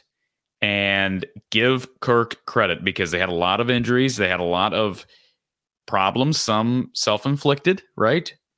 Drama and the situation with Brian. That's some of that self inflicted. Kirk kept these guys together. And I've been on the Kirk train as it relates to his ability to rally the troops and be a head coach. But the bottom line is some of that was self inflicted. And, you know, um, they went 10 and 2 on a schedule that was very, very subpar. Next year's schedule is not very, very subpar. Next year's schedule's a beast. Next year's schedules is a bear. Okay. A big old bear. And I'm not talking about Deacon Hill. Let's go to our next caller. We've got Alex on hold. Alex, welcome to the show. Good afternoon, Cory. How are you? Doing good. Oh, man. good evening. Good evening. Wow, it's we used to have afternoon games. I'm interesting. Um, Real quick, just so you're aware, here in Indy, it's two two a.m. So uh, it's not even. it's almost one here, so Yeah. Anyways, um, I think first I start with the positive. The defense needs to walk out of this game with their head held high. They did everything they could to keep us in this game and try to win this game. Granted, you know Nick Jack Nick Jackson wish he probably had that interception back, um, or you know at least the chance at another interception. But you know, kind of piggybacking. Oh well, first, um, you know, I know. Uh, I think I remember in three years ago in 2021, you had a couple Michigan fans after that game and kind of roasting you a little bit. I don't know if you have any on here. I thought I saw a couple, but you know, we can talk about the officiating, which you know the the roughing the passer call. Com- uh, you know that should have been called, and then the fumble. Uh, and you asked about the telecast because you were in the press box. Um, they actually, Joel Klatt and both Gus Johnson kind of questioned it, and they brought in Dean Blandino, who is like their rules analyst, and he even said like he was like he didn't question the fumble, but he or the the recovery, but he was a question about the arm moving forward. So that was his that was his kind of his bugaboo uh, about that. Now, having said that, does it change the outcome of the game? Probably not, but the game's completely different. If that roughing the passer's called, I was moves forward deeper into Michigan territory. I think they at least get three points. Uh, you know, and then that uh, fumble, inter- the incompletion to the fumble. Does Iowa score? Probably not, but they can at least punt the ball. You know, and that changes field positions. I, Michigan doesn't get it on, you know, in Iowa's red zone. Um, you know, I had a, I actually had a friend who's a Michigan fan. He texted me saying, "Yeah, Michigan's beating that Iowa defense." I go, and I just right as he said that, uh, I can't remember who tweeted it out. Said uh, Michigan scoring touchdown drives totaled 11 yards, and I screenshot that and sent that to him. So, but goes back to the defense playing extremely well. So, um, talked about play calling. Um,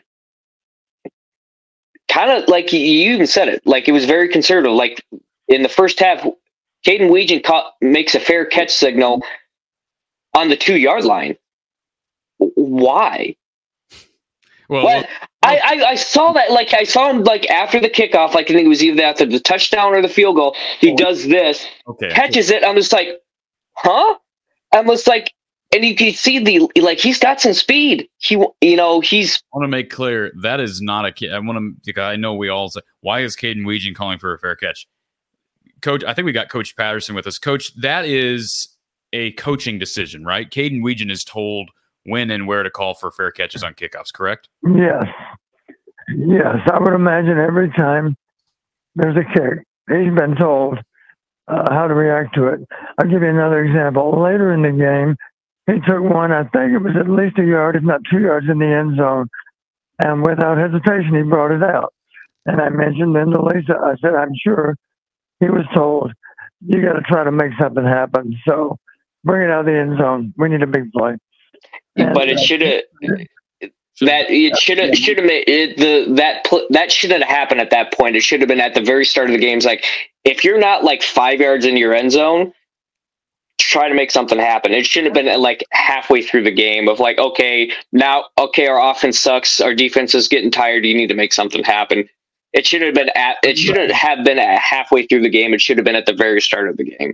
I agree with you to a large extent, Alex, simply because of the situation and the opponent.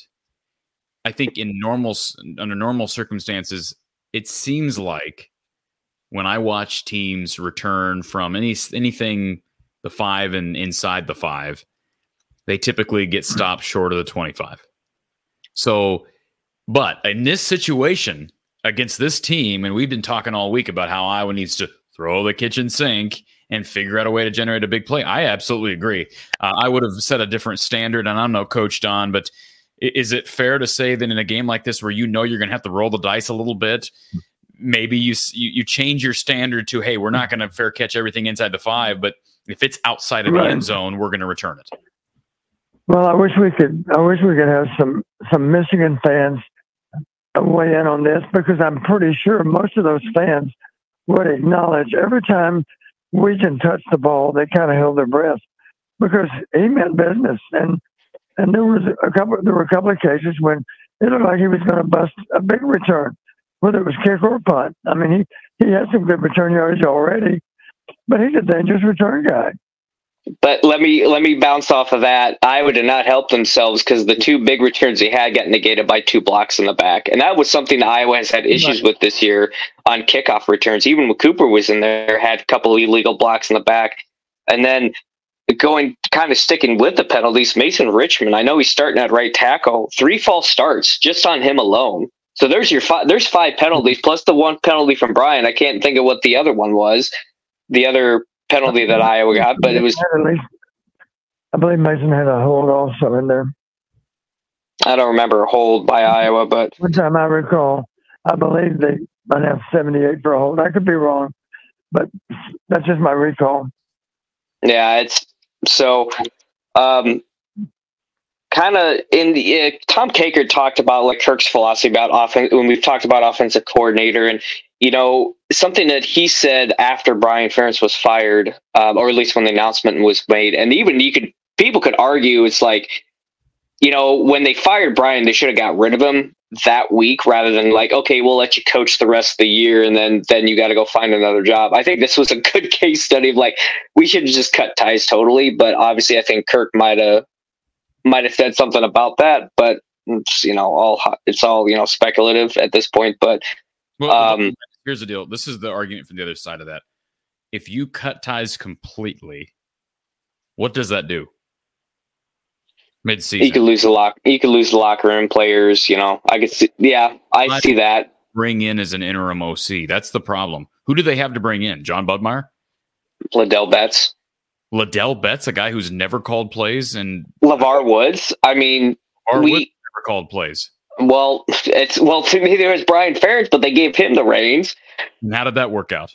exactly. But if you have an interim tag, and it's like, okay, we're not. It's the interim tag. We're not going to expect, you know, the, you know, expect this offense to all of a sudden be, you know, a hundredth. It's like, okay, you're just going to fill in where we can, and then we'll hire someone in the off season. But the the whole Kirk Ferentz philosophy of like, well, we'll hire someone in the off season. Well, we start seeing all these offensive coordinators, these head coaches start getting finding other jobs. If Iowa waits till after the bowl, I'm kind of I'm really afraid of who we're going to get.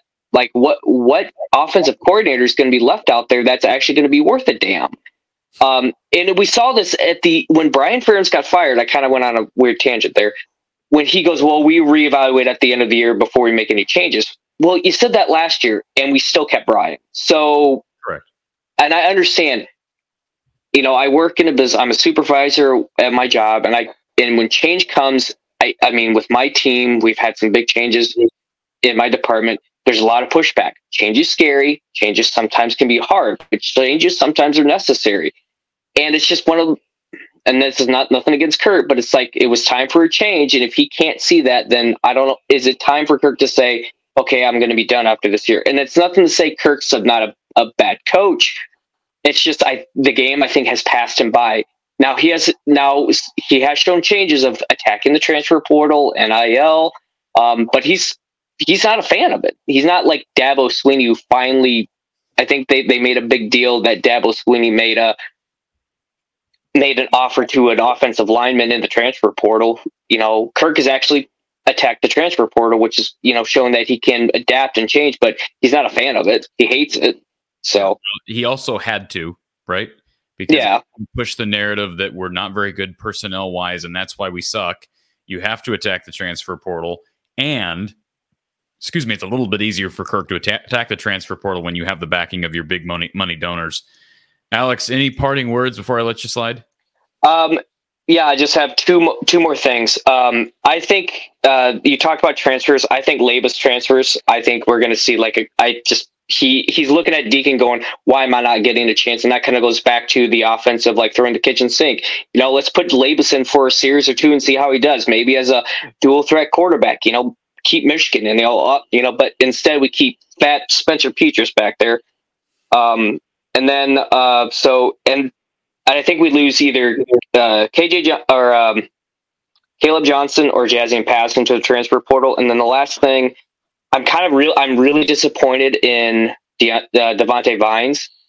He as a wide receiver. Now, granted, obviously our offense is not built to throw the ball, but whenever he's had the opportunities, I don't know how many passes he's dropped this year, but it has been super. Just he dropped one that was totally egregious. Hit him right here which would which would gave, gave Iowa a first down, but instead it was a third and long after that. He was was that the one where he was smiling on the way back, trotting back to I, the line? I can't remember. I was after I saw it, I was like, "You got to be kidding me, man! You have had so many opportunities to catch passes, and I get I would be curious to see his drop rate versus his catch rate because I personally I don't know this off top of my head, but I think his drop rate is pretty high. I, I wouldn't be surprised if his drop rate was higher than his catch rate. But that's all I have to say. Thanks for having me on, Cory. Thank you, Alex. Uh, Kurt, Cory, can you buy Don Patterson some internet? Don Patterson is not at home, Kurt. Don Patterson is not at home, Kurt. I don't know how. I, I, Don, do you need me to buy you a new cellular plan? I'm downstairs in the hotel. Um, uh, I told Lisa I was not going to keep her uh, awake tonight just because we were on the air. So I'm down in the hotel lobby, and um, I think this hotel has pretty good internet. So um, I'm happy to be talking with you, even if even if I am off camera. Well, appreciate that. And I've got a couple of people in the chat wanting to know about uh, Kaden Wetjen not playing on um, on offense. Uh, I, I, don't. I haven't really had people ask that question until now. But um, do you have any comment on that? We saw him a little bit early on in the season um, in the backfield, but we really haven't seen them try to use Kaden offensively. And yet he's shown, as you said earlier, Don, uh, propensity to maybe make some big plays. He does have speed. Are you surprised we haven't seen Iowa try to use him at receiver? Yeah, let me reflect back, Cory. I believe in maybe game one or game two he had a fly sweeper too, I believe. Correct. Does that sound right? Yep, and I believe one at least one uh, of those was successful. Yeah. Well, I mean, I'll give you an example of who he reminds me of a little bit as a receiver. Maybe he's not gifted to run great routes and make acrobatic catches, but it reminds me of a year ago or two years ago when we commented about a young man that was playing receiver. And I made the comment, maybe if nothing else, we just get him the ball in space and give him a chance to see what he can do. And that guy this year, I believe, had maybe something over a thousand yards all purpose for Purdue. Remember that? Yeah. Yeah. Uh, Our guy that transferred to Purdue. Yeah. Which one? well, I'm not talking about Charlie Jones. I'm talking about Tyrone, the guy that played this year for him. Yeah. Um, I can't think of his name. It's Tyrone horrible. Tracy. Help me out. Yes, Tracy. Uh, you know, the thing you could say about Tracy, maybe he doesn't have the world's best hands, but he can catch the ball, especially if it's thrown short, behind the line, even in some cases. And the thing you liked about him, he resembled a running back when he caught the ball. Well, there's no shocker. I believe he was probably their leading rusher this year. If not, he was right there with Mockobee um, as a leading rusher. He was a productive offensive force for Purdue this year. One of their better, one of their better options. So why is it Is that the other running back's name? Mockobee, I think. Mockobee? Yeah. Why is it that See, these? Yeah. Go ahead. was it- wh- Why is it that these offensive skill position players can go other places and perform, and they can't do it here? I don't know exactly why uh, Wiggins didn't get more snaps on on offense. Uh, maybe he's got a limited role, but it gets back again to what we talked about uh, as it relates to a second quarterback. Maybe the plan only involves Marco Lainez in for two snaps, three snaps, four snaps, whatever. It gives the defense something else to consider. I couldn't help but notice that that JJ's backup was in there playing quarterback again, wasn't he? A few snaps tonight. Yes. I, I, believe I, I didn't have the benefit of the TV announcer, but I couldn't help but notice at least one snap he was in for and ran the ball. He's a good runner, so they put him in and ran the ball with him. They were probably a little bit concerned. JJ was kind of getting beaten up, and they thought this is a good time to give him a little bit of a, a blow. Let's put the backup in. That'll appease him anyway, of course, because he wants to play. And um, I'm sure they thought we don't want to play 10 snaps with this guy, but we certainly don't have any problems playing two or three because we have an idea of what we're going to ask him to do, and it's, it's something that he's pretty good at. And you could say the same thing about Marco. Are there a, there's got to be a handful of plays that the coaches could identify as Marco is more than capable of executing these plays. Matter of fact, he executes them better than Deacon does. Okay, Deacon's our guy, but what's wrong with giving Marco a chance to sub for Deacon on three or four specific snaps where you have an idea of how to showcase what he can do? Let's face it, our coaches know what he can do, but Michigan doesn't know. They don't know anything about Marco. Correct. They'd find out in real and find out in real time. A uh, couple comments. So here. my, my point is, we're just trying to make ourselves more difficult to defend. That's all. Uh, Don Leeds in the chat wants to know if Kirk retires after the bowl, does that affect his legacy?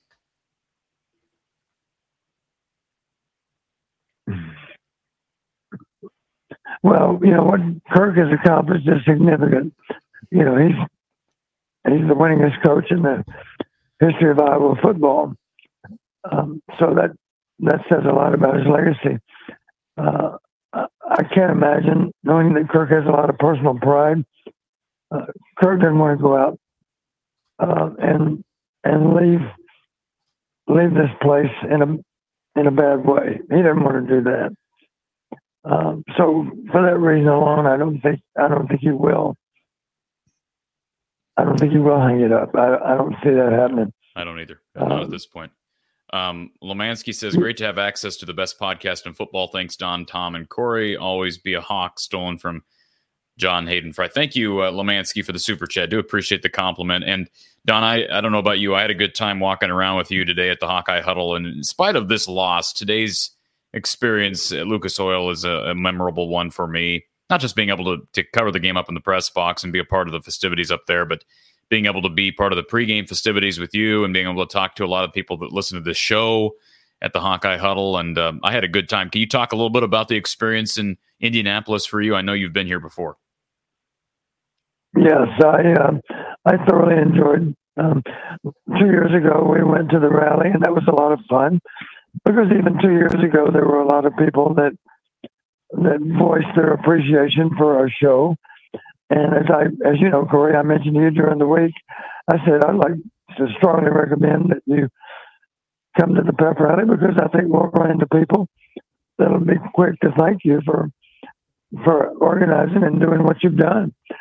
And and sure enough, today, Cory, I'm sure it was rewarding for you to hear from so many people. Uh, and I agree 100%. It's very gratifying for me to hear our fans to be able to hear them say, "We so much appreciate what you're doing, and we cannot thank you enough for what you did for Iowa football as a coach," and now you continue to to give to Iowa football uh, with your with your show with Cory, uh, and of course most of them know I'm still involved with analytics and doing what I can to help the program. Uh, that's what the program deserves, and that's what the fans deserve. You know, they deserve a, a good talk show that that involves a lot of a lot of open and honest assessment. And uh, make no mistake, I'm tremendously loyal to Iowa football. You know, I gave 20 years of my life to Iowa football, but that doesn't mean that I can't still be honest with my assessment. And uh, you know, I'm I'm frustrated for Deacon because Deacon is not ready to be an all conference quarterback.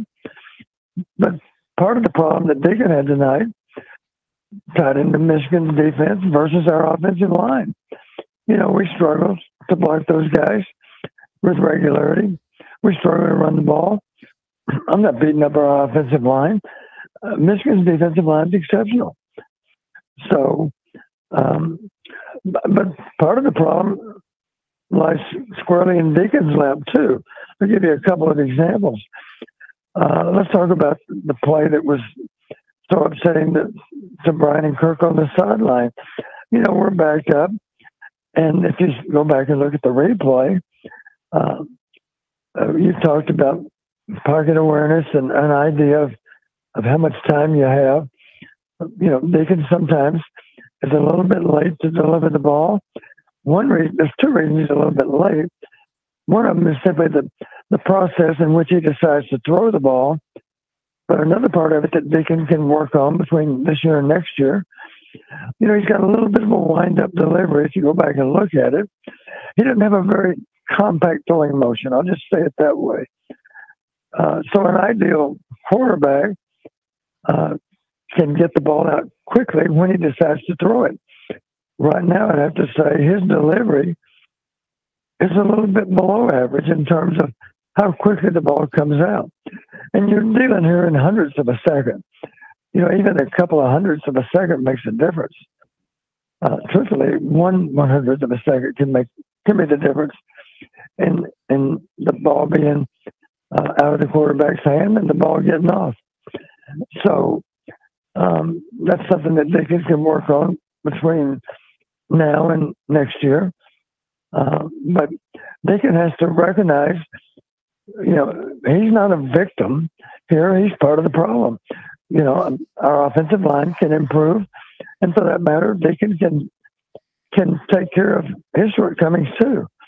Um, you know, um, it's all about honest assessment. We always talk to our players about honest assessment.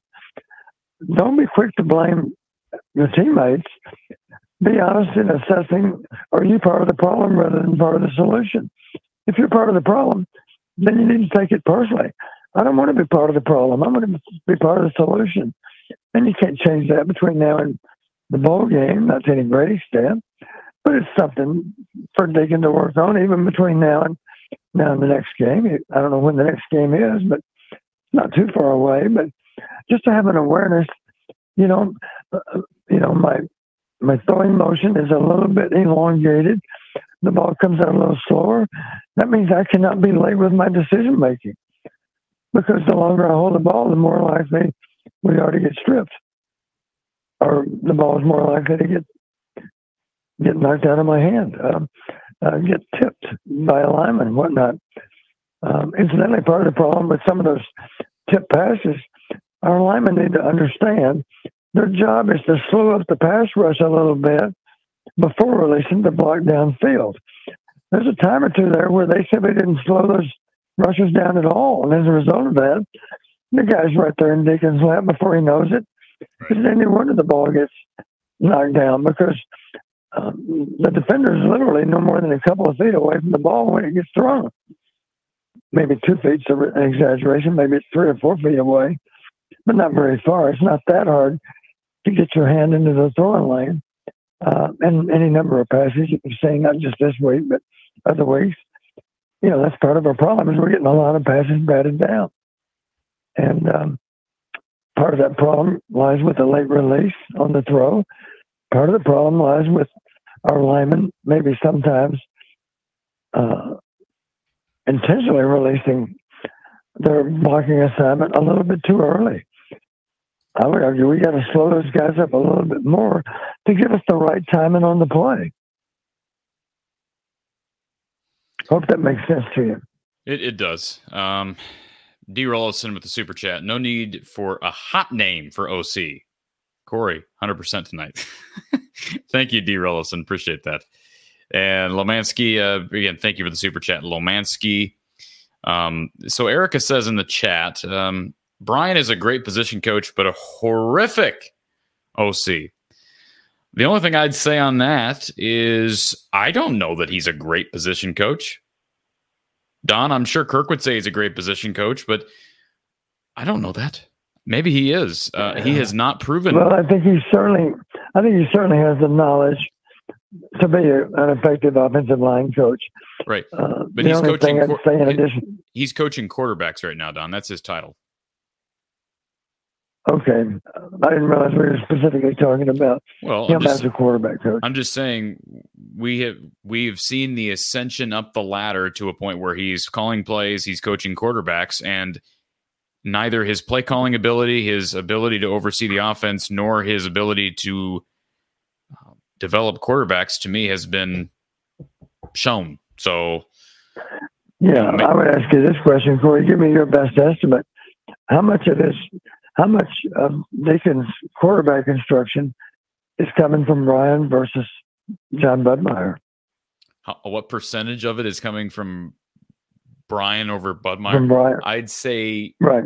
well, in-game instruction. Hopefully, it's all coming from Budmayr, be- or excuse me, from Brian, because Budmayr is not supposed to be able to have communication with the players on game day, as it relates to practice during the week and development on the field during the week or during the off season. Obviously, these guys have their private coaches, but I would guess it's more like 80-20 Budmayr. And based on what I've heard, it's That- it's more like 80-20 Yeah. Budmayr. Yeah, But that's- that's a problem. to quantify it, but Don, it's not hard to imagine that. Don, Go that- ahead. that's a problem. That is a problem Sure, that Iowa has Sure an analyst who, in reality, is working as the quarterback's coach. And the quarterback's coach, most of us accept the fact, and you talk to people who are there on a day to day basis and see what work is being put in with who. John Budmayr is putting in a lot of work with these quarterbacks, and yet Brian Ferentz has been your quarterback's coach the last two seasons. That does not make sense to me at all. yeah, I understand why you feel that way. Um, Spaceboy74 in the chat says Iowa loses their OC and quarterback coach next year. Don't they need two hires now?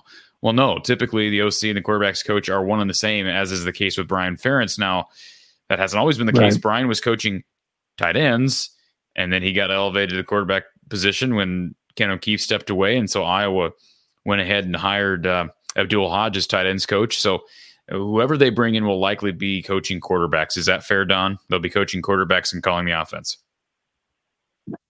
That's the most logical scenario. Yes. Uh, JW wants to know about deep handoffs. Don, can you talk about uh, just uh, philosophy and strategy as it relates to depth on or uh, running back depth with the run game? Well, a lot of times, and you know, there's I don't know if, if the listeners understand the difference in shotgun and pistol. A lot of people probably don't understand the difference. Uh, shotgun, the thought in shotgun is that the back is sitting off to one side or the other. Uh, typically, he's aligned slightly deeper than the quarterback because the quarterback, uh, maybe his heels are at five yard depth, something like that. But his job, of course, is to make the proper exchange to the back if we're going to run the ball. Uh, and truthfully, a lot of the teams that are really effective with runs out of the shotgun, you'll see the quarterback actually ride the back a little bit up into the line. He's still behind the line of scrimmage when the exchange finishes, uh, but he's toward the line of scrimmage. You know, if he's lined up at five yard depth, maybe the exchange has really made it maybe three yard depth. And the, the argument for that is it's harder for the other team to figure out who has the ball, of course, and you're able to clear the line of scrimmage in a short amount of time. There are other times, though, when we line up in pistol, pistol simply means the quarterback still has that same depth, maybe, but the back is sitting directly behind him. Uh, it, what you would think of is in the back of the eye. You know, maybe he's at nine yard depth. Uh, it depends on who the team is, of course, eight or nine yard depth. Uh, and as you've suggested, the only negative about pistol, um, it's that back's got to run a while to get to the line of scrimmage. Now, one argument for putting him that deep is so he can see the blocking scheme develop and be able to adjust his path a little better. And the risk you take, of course, is if, if there is a lot of penetration involving someone on the part of the D line, you risk getting tackled for minus five. I think we had a minus four or five tonight a couple of times uh, when we were deep in the backfield with our running back alignment. So, um, you know, one obvious solution is is to play more out of the gun, where the back is simply setting to the quarterback's left or right, and and that's largely what we do. But sometimes you'll see him directly behind the quarterback. It just depends on the play. Charlie Yellowstone. What about Pat Fitzgerald? Oh, what about him? That's what. Yeah, he makes a great linebacker coach or a great defensive coordinator. Last time I checked, we're not in the market for one. Right. Uh, Pat Fitzgerald would tell you, I don't know anything about coordinating an offense. I don't think he's ever done it. He's an expert on defense. I was talking to one of my former players tonight at the rally, and and I, he was talking about that very subject. And and uh, I commented to Anthony Dean. I, he wouldn't mind me telling telling people that he was there tonight because he's a proud former player. And we were just chuckling that a lot of people assume that the solution to our problems on offense might be Pat Fitzgerald or Bobby Stoops. No, I mean both those coaches would tell you.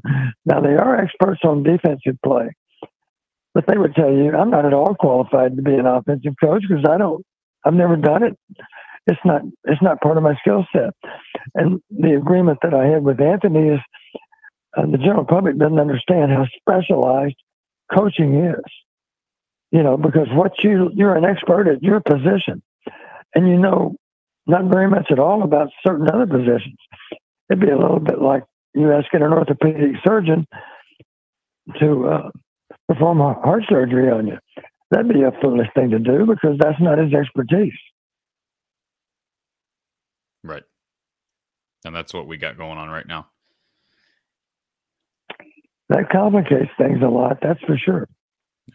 And I've, I've made the statement, you know, I would be a poor offensive line coach because I never played offensive line and I've never coached offensive line.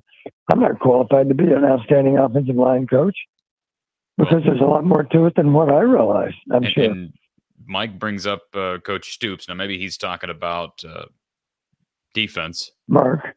Uh, oh, okay. Well, I don't know if he's talking about Mark or Bob. Uh, I'm sorry, I said Mike. I don't know if he's talking about the head coaching spot or the OC position, but of course, neither of those guys, none of the Stoops brothers are offensive coaches, Don. So No. uh, that I don't that name shouldn't be even out there. Um, let's see, a couple questions. Brad wants to The one thing- know. I was just going to say the one thing I'm sure of is Mark Stoops is not the play caller for Kentucky. Right. And Bob Stoops wasn't play caller for Oklahoma. No. Uh, Brad wants to know. Uh, he says Kirk wants to blow up the replay system and start over because it's not working, so he can tell when a system sucks unless it's its own offense. Well, appreciate your comment, Brad. Um, yeah, he's frustrated with the replay system, but he should be more frustrated with his offense. That's I agree with you on that. Yeah, I was wondering on that on that play. Of course, it did look like a very suspect call. Sure. Uh, you know, here's what here's what I think is kind of the unwritten rule. See if this makes sense to you. Uh, a baseball analogy. Um, if it's a if it's a bang bang play at first base, you've always heard that expression: "Tie goes to the runner," right? Right. I think there's some truth to that, unless they know for sure on that replay that the first baseman had the ball before that foot hit the bag. Then they're going to run him safe at first base. Well, And, Uh, uh, and, let me tell and looking at a lot of football games, if in doubt, if in doubt, it's not a fumble. I mean, that's how a lot of officials see that. Um, that's, and I know what they're going to say. They're going to say, "Well, uh, we didn't blow the whistle because we didn't know for sure, and so our solution is let it play out, and then we'll go back and look at the replay." That's all well and good, except the same thing should apply to that replay super, supervisor. If you're not sure that the ball came out before the arm started forward, then it's an incomplete pass. You need to be absolutely certain that the ball came out before the ball started forward, before the arm started forward. But Don, here's the whole problem, and this is the same problem that we've had a number of other plays. that happened to Iowa State this year on a Jalen Knoll punt return. It happened to Jack Campbell here a year or two ago against Illinois, and it happened today. Officials need to understand that when there are 50 50 balls, let it play out. Do not blow the whistle. Right. Let it play out and make sure that everybody knows it's a live ball. You can Right. always go back later and call it incomplete, but when you blow the whistle, players stop playing. And none of this would have happened had they just called it a fumble on the field. And it does not sound like it was conclusive. It's it's just one of those things that I just cannot imagine based on the and I haven't looked at the replay specifically yet, but it doesn't sound like it was anything close to conclusive. How can you possibly overturn it after blowing the whistle and making everybody on the field stop, or at least everybody in the Iowa on the Iowa defense? I guess I didn't realize that the whistle had blown. The whistle absolutely blew. It? Whistle absolutely blew, Don. So, so you're saying when the whistle, I got you. So you're saying when that ball hit the ground, the whistle blew. Uh, and a Michigan guy, to his credit, he jumped on the ball anyway. What the heck? Right. I'm not sure, so I'll jump on the ball. Maybe. Uh, and sure, good point. So your point is, Cory, replay would show that our guys heard a whistle, and people assumed it was incomplete, and then they reviewed the call and decided it was a fumble. Well, that's what You're saying that's how it unfolded. that's what it appeared like to me.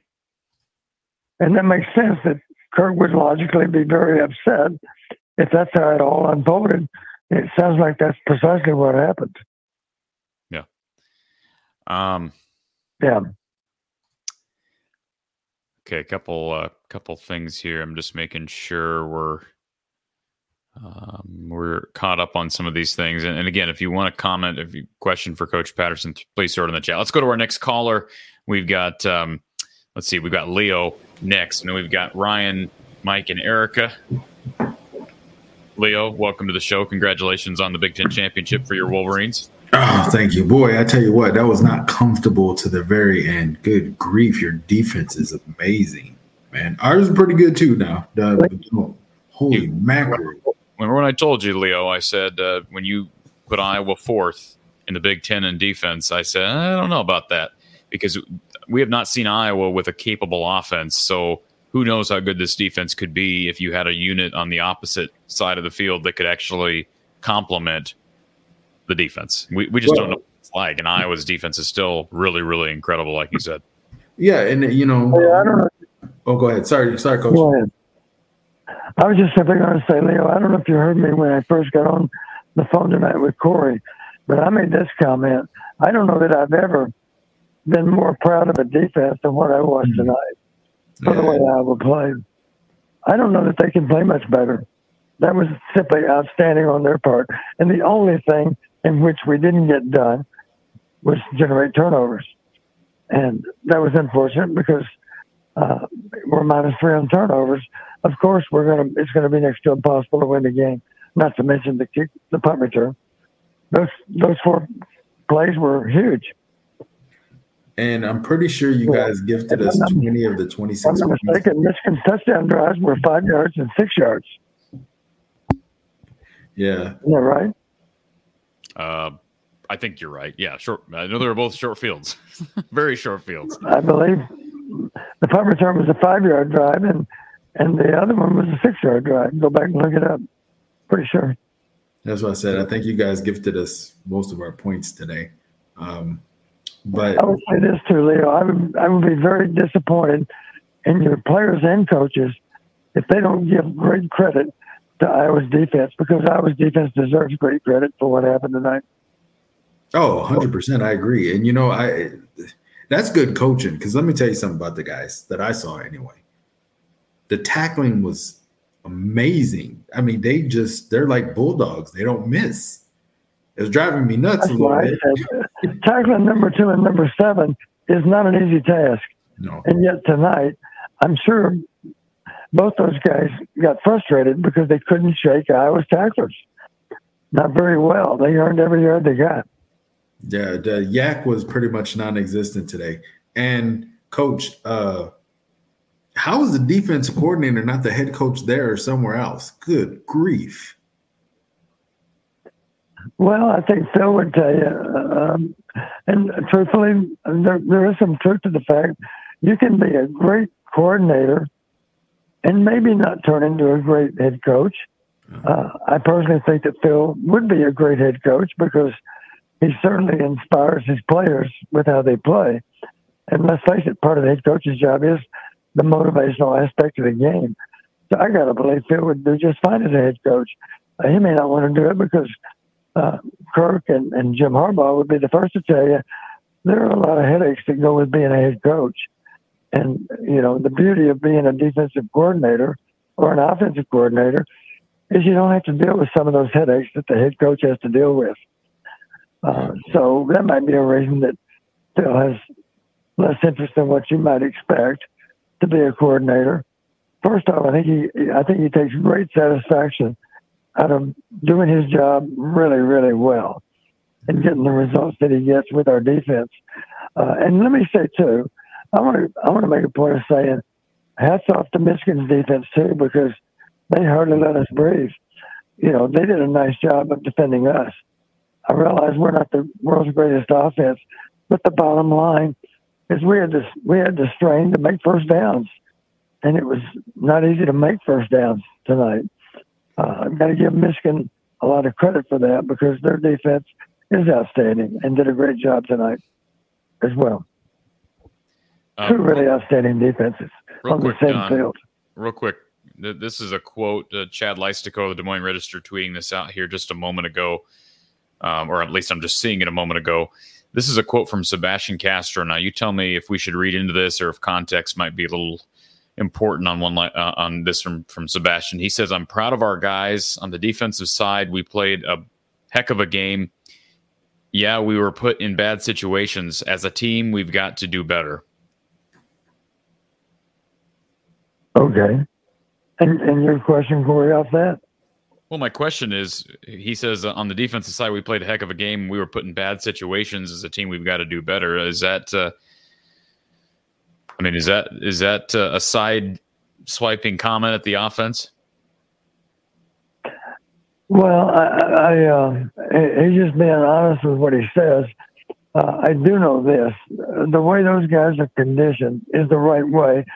And and here's a good analogy: they think of themselves as a fire department, you know. And if if we turn the ball over, well, you know, we call for the for the fire department, and those guys go on the field with the idea they got to put out the fire and and you know you don't get to pick when and where your fire is. So, you know, if if the fire alarm sounds, then they respond. And those guys think of themselves as first responders. That's their job, uh, and they did a nice job several times. Uh, of uh, not just tonight, but I'm talking about this season. Any number of times they went on the field in the wrong in the wrong part of the field, and they still forced. All you can really hope to do is force them into a field goal attempt, and with a little bit of luck, of course, you get a piece of the field goal, or or or maybe you block it outright, or maybe you simply uh, because of how quickly you stop them, maybe you force them into a little longer. Maybe you have a sack on third down that backs up the the place kicker, and instead of being good from 35 yards, he's slightly wide on from 40 yards. You know, because the angles have changed with that five yard sack, the angles are different. Uh, so the bottom line, you know, they go on the field on the wrong end of the field. Their mentality is we're going to first off, we're not going to allow a touchdown, and then beyond that, we're going to do everything we can to block that kick too, block that field goal attempt. It's unrealistic. Of course, it just, you can prevent three points from happening, but in their mind, in their mind's eye, you can certainly prevent seven. You don't want seven to happen. Your job's to not allow the touchdown. And uh, now we fell tonight twice, but one of them was first and goal at the five, and the other one was first and goal at the six. And let's face it, that's a tough spot to be. Uh, I, I loved as an offensive coordinator. I love first and goal at the five. I was not crazy about first and goal at the nine because that's hard, you know, because you don't have to make ten yards, but those Tigers are not far away because there's not much field left to defend, and it's not easy to score first and goal at the nine. Uh, even starting on the five or six is a, a much easier assignment than on the nine. Um, a couple things here, but unless you've got something else, um, Leo, that you wanted to get to here. I, boy, oh boy, you know, it's fortunate for us. Cooper wasn't there because he affects all three phases of the game. You guys had some decent returns with people who are not Cooper DeJean. And a couple times, Cory, and maybe you can just, and I'll end it with this. I, I my head a few times because I saw a couple fair catches. There was not a Michigan player 20 yards within the, why was he fair catching? Be a better question for, for coaches because they're the ones making those calls, especially on kick returns to Kaden Wetjen. Um, and maybe part of yeah, that now, is, Leo, are you referring, referring to punt or kick? Uh, one was a kick. One was a kick, You're coach. talking about the kickoffs, I think. well, ki- part here's the thing. Um, I wouldn't be surprised if the coaching staff maybe doesn't have quite as much confidence in Kaden Wetjen's ball security, and that's going to maybe um, cause them to be a little bit more cautious with what they tell him to do. He did have a muffed punt, I believe it was a, a week or two ago. Don, you remember what I'm talking about? right. So uh, I wouldn't be surprised if that factors into decision making. But I agree, uh, a game like this, you need to be taking some shots, and uh, part of that uh, part of that may involve taking some kicks out and taking it out from difficult places. Uh, fair catching at the six yard line on punts. I just I hate that, Don. What's the new standard for when, where and when you fair catch a punt? If it lands at the six, boy, w- w- the Iowa Yeah, had one you at the six. You see a lot of punts fair caught on the five and six yard line nowadays. Well, you you know, you're really assuming that that kicker is able to affect the punt the way he hopes to, and that would simply be with the backward rotation of the ball. That would simply be that the ball hits on the two or three, and maybe bounce pretty much straight up in the air, and then of course, maybe you, don't want to risk it hitting the ground and bounding into the end zone. You simply catch it on the hop and down it right there on the on the three. You're happy to kill it on the three. Um, uh, but your point is well taken, Cory. Just for the sake of argument, what if you acted as if you were going to fill the ball and you ran away from where the ball's coming down? Obviously, if you don't signal fair catch, you know, you bait the cover unit into thinking maybe the ball is going to be fielded by this punt returner. You know, so you have to be a good actor you have to run forward with your eyes up in the sky. And clearly you got to run away from the ball, but you got to do it with a purpose as if you're, you're, you've already decided I'm going to field it and I'm going to advance the ball. Well, the cover team has no choice but to honor that, that action on your part. And that, that, of course, gives the ball a better chance to bounce into the end zone for the touchback. Uh, I'm frustrated with some of the fair catch signals that are made. Uh, and all I can tell you is the one thing I'm sure of is that coaches do a good job of assessing how effective these punters are at killing the ball inside the five or inside the eight. And uh, for that reason, uh, it may it may seem a little bit illogical to us because we haven't done all the study that they've done, but it would suggest if we're fair catching on the six, then that suggests that the punter is really really adept at preventing the ball from bounding in the end zone. And honestly, even the best ones, I think there's a little bit of luck involved. Sometimes, even though the ball is rotating backwards, it still goes in the end zone. It just depends on how it hits the ground. But it's not guaranteed to back up. Sometimes it does, sometimes it doesn't. That gives you a better chance to back the ball up. That's true. But there's no guarantee that it'll happen. Anything else? So I'm like you. I'm frustrated. I'm frustrated. With, frustrated with so many catch signals. Um, because I think if they if they ran away from the ball as if they're filling it, um, those cover guys don't know where the ball is. They're not looking up in the sky for the ball. What are they reading? They're reading the punt returner. That's what they better be reading. Because if he's moving in another direction to fill the punt, they better be sure the ball's not coming down where he's headed. Yeah. Leo, uh, So- appreciate your phone call, sir. Thank you guys. Thanks, Coach. Y'all have a great night. Best wishes representing Hey, the Leo, Big great Ten to talk to in, uh, you. Good luck to the Wolves going forward. We want you guys to represent the Big Ten well. Thanks, sir. All right. Um, yeah, Joel makes a good point. When you strive to win by tight margins, you'll always get burned by a bad call here or there. That's absolutely the case. Uh, It's a good point. If you, if if you, if your goal is to is to beat someone by two or three touchdowns, obviously, uh, a bad call can only affect at most it can affect six or seven points, right? It can only affect a touchdown at the worst. Uh, I'm trying to And, figure out um, what this comment means. Lane eight two three five six. Totally proud of Brian and of Iowa. Twelve points were field goals unearned, which leaves two touchdowns that were given to them by refs. All in all, if truth be told, they did well and better than most thought they would. You can't win games if you are playing the refs as well as a team. I will take 26 versus what could have been a bigger blowout listening to the comments being MS, but bad calls is a problem caused by the refs, which cause emotions that should not be allowed. Okay. Well, all I would say is uh, that's the attitude that you're a, vic- a victim. Uh, and and that's go ahead. That's not a good attitude to have because of your all- attitude needs to be we're going to be good enough to overcome a bad call. real, real And quick, as you pointed out, Cory, if it's a tight game, then obviously one bad call can affect the outcome of the game. So your goal should be to never put your team in that spot. real You quick. know, if you're always in, in position to win by ten, then obviously a bad call cannot be worth more than seven points.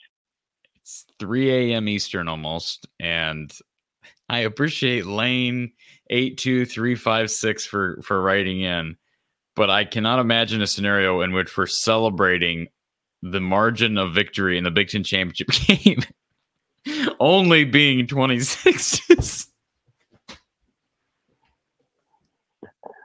Yeah. I, I'm sorry, but that's what the comments said, Donna. It's the comments said we should be happy that it's only 26 to 0. I've never heard anything like that in my life. I'm sorry. I, I, I'm not. I'm not happy about that. What's What's sad is if you look at the at, at Michigan's offensive stats,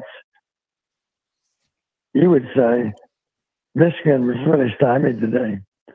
yes. Michigan really, really struggled to move the ball.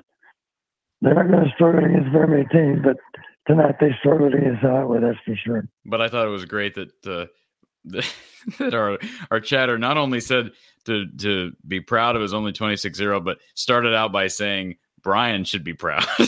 not anybody else. Brian should be proud. That's who should be proud. Let's go to our next caller. Uh, we've got Ryan on hold. Ryan, welcome to the show. Hey, Cory. Hey, what's up, man? Coach Patterson, thanks for joining us. Um,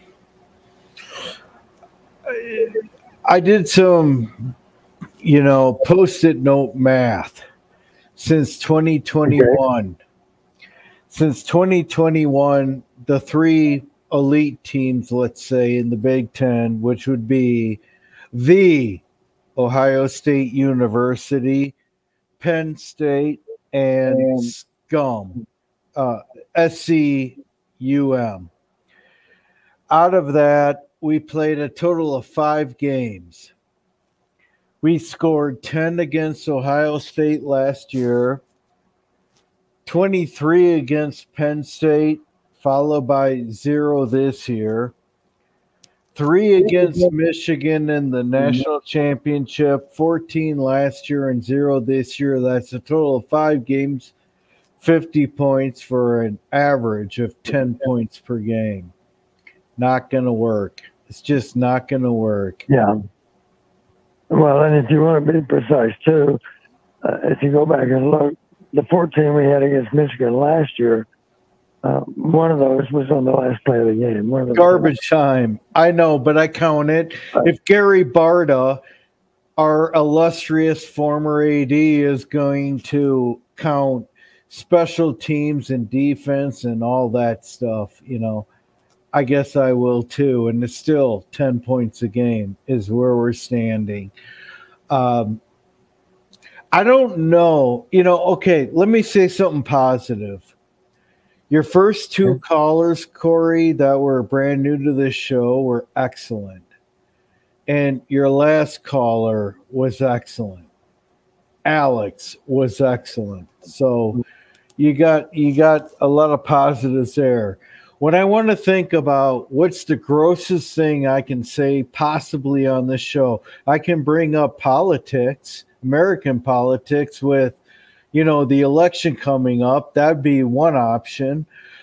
Or I can pivot and say, how about the Iowa offense, which is offensive? Or I can talk about the Big Ten referees and this instant replay gr- garbage where we are just constantly re officiating our incompetence. What did we talk about six, seven hours ago, Cory, after the Bowling Green game. we were calling this stuff all day long, weren't we? I just think it's funny that you summoned the Iowa women's basketball Bowling Green post game show at three o'clock in the morning for a football Big Ten championship game. Uh, yeah, we, it wasn't Tim O'Day though that was behind the officiating today. I believe he was just the alternate, so he was not behind any of the calls today but we called it. Did well, we not? I like, like the message was expect to get screwed a little bit, and let's hope that we hold in there. I mean, would you agree with that? Uh, I mean, it just seems like there's an issue with officiating. I, I didn't know whether I did, I don't know who. I mean, from a playoff positioning standpoint, yes, Michigan was uh, was the Big Ten's best bet at this point to get in, and and, they're clearly in right now. Uh, had Iowa won, it would have caused some controversy. Frankly, at Iowa won, could you have made the argument that one of those SEC? I see people in the chat keep telling me, "Well, Texas beat Bama, so Texas is going to get in." You're going to leave the SEC out completely. If that, if, if I were to have beaten the Michigan this evening, could you have made the argument that?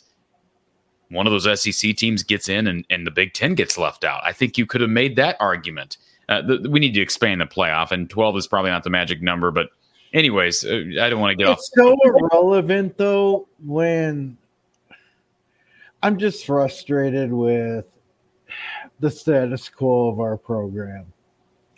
You know, I'm just, I'm just, I'm frustrated with, hey, we beat Illinois by two, and we beat Northwestern on a last second field goal. These are crap teams. We lost to Minnesota. sure, sure. Technically, we shouldn't have, but we we should have been up two scores on those clowns. And and you know, finally, you know, the crows came to roost, I guess. And and I hate saying that. I'm just so sick of of accepting mediocrity. Two years ago, we lost by 39 points in this game. And what did Kirk do? He doubled down on Brian as quarterback coach. And I think it's safe to say quarterback play has been as bad as has ever been in 40 years. And Coach Patterson has been here for a long, long time. And I doubt he's going to completely flame me for that statement.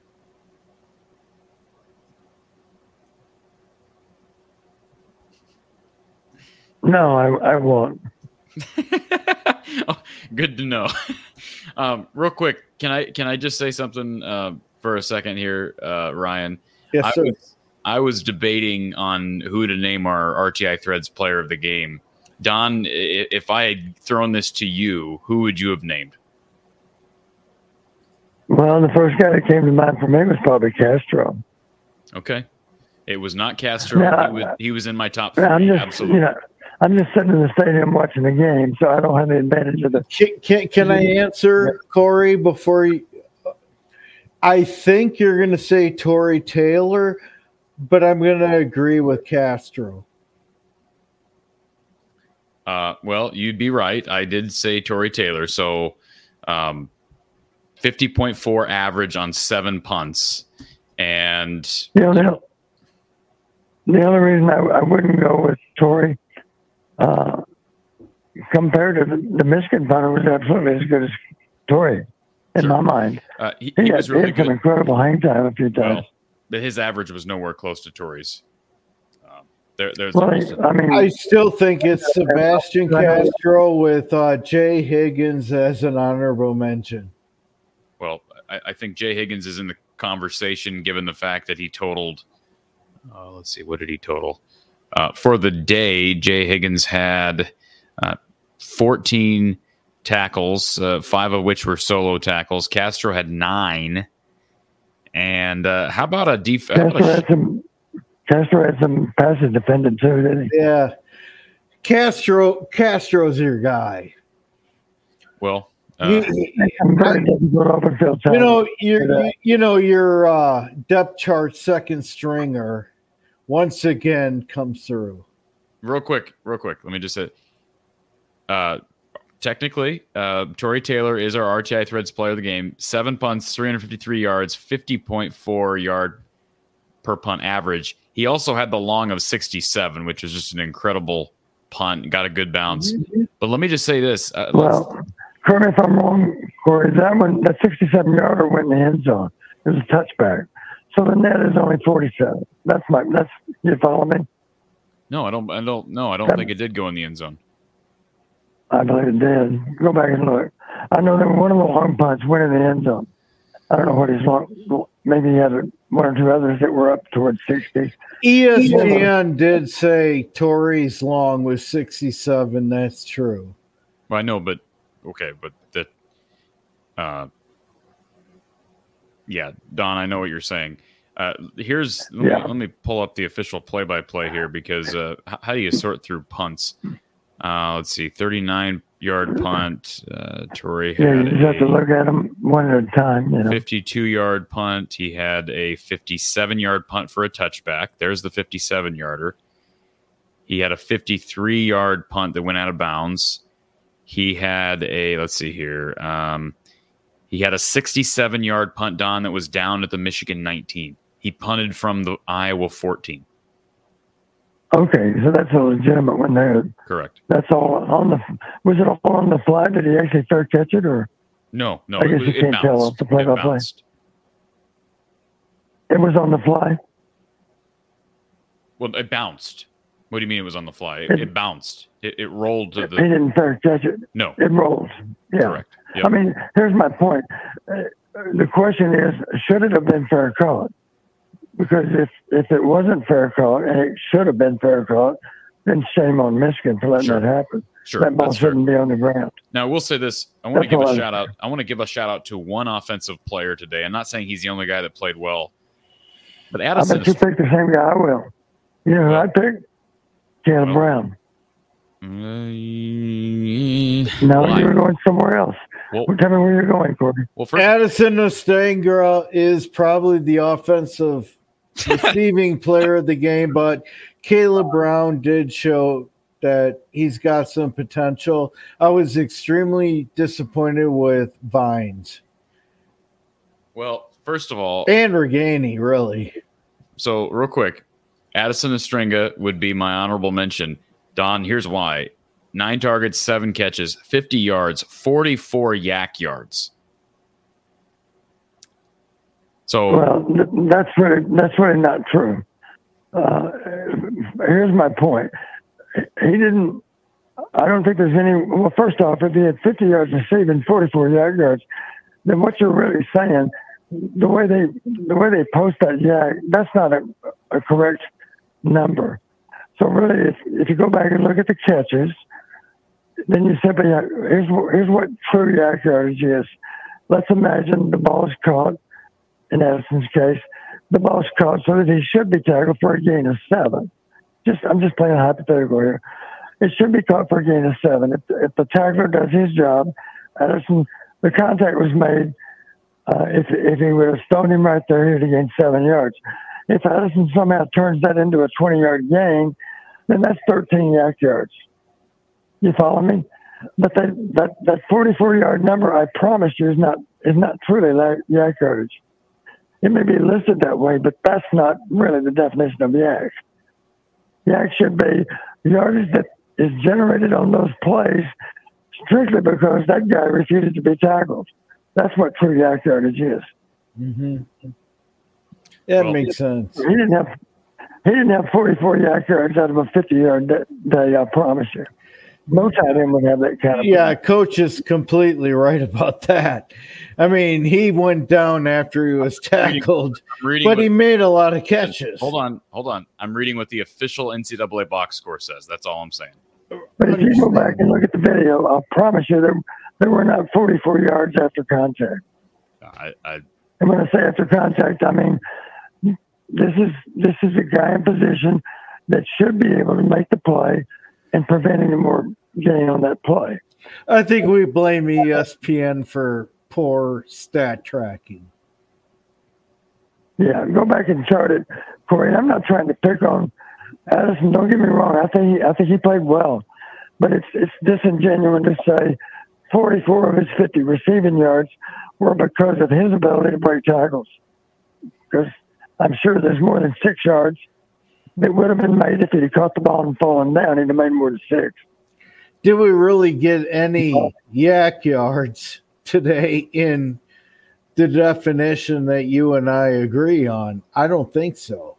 well, uh, Not very many. Not very Addison many. Stringa, Addison Ostrenga had the 19 yard catch and run. Okay. That Not was- many though. No, but but I'm just the reason I brought up Addison Ostrenga. Nine nine targets, seven catches, 50 yards. He's still going to be a really good tight end for Iowa Oh, definitely. with his hands behind his back because he doesn't have much help at that position. If And we so- get Lachey back, if we get Luke Lachey back with Addison, I'm going to feel really good about the tight end position next year. Absolutely. Uh, Ryan, appreciate Yeah. your call, I sir. got I got no And- I got no argument with Addison as a really good tight end prospect going forward. He's played very well this year for a young guy. Uh, he should he has a lot to be proud of. Ryan, Can I can I ask you one thing before you let me go? Sure. Go ahead and throw it out. Well, okay, might be a statement or a question, but I know we got the bowl game. I don't want to see any more uh, Deacon Hill ever again. Uh, we got Marco, and I'm just worried that you got a year of Cade and then a year of practice, and we're going to get Deacon a year from next. And I hope that's not the case. Um, I just, I, he's six and two, but in spite of. Thank you. Thank you, Ryan. Appreciate the call. And uh, I, I got to address the. Uh, uh, let's see. Erica says this. Uh, Jim Fuller. Uh, okay. Uh, let's see what's happening here in the chat because it looks like there's some issues. Um. Okay. Yeah, I'm gonna put Mr. Jim in a timeout. I'm not gonna deal with trolls tonight. Uh, anyways, so I like this comment. Uh, Kurt says, Cory, can you please fix your grammar? Gram, grammar, grammar. Sorry. Can you please fix your grammar? You're a freaking journalist, or so you claim. Have went, not real. You don't use less correctly versus fewer. Clown show. Clean it up. well, I'll tell you what, Kurt, y'all can just scurry on down to a different show here on the YouTube because I'm going to talk the way I want to talk, and you ain't going to tell me differently. Is that good with you, Don? I'm good with that. All right, sounds good. Have a nice day, Kurt. Have a nice night and morning. Let's go to our next caller. We've got Erica on hold. Erica, welcome to the show. Oh man.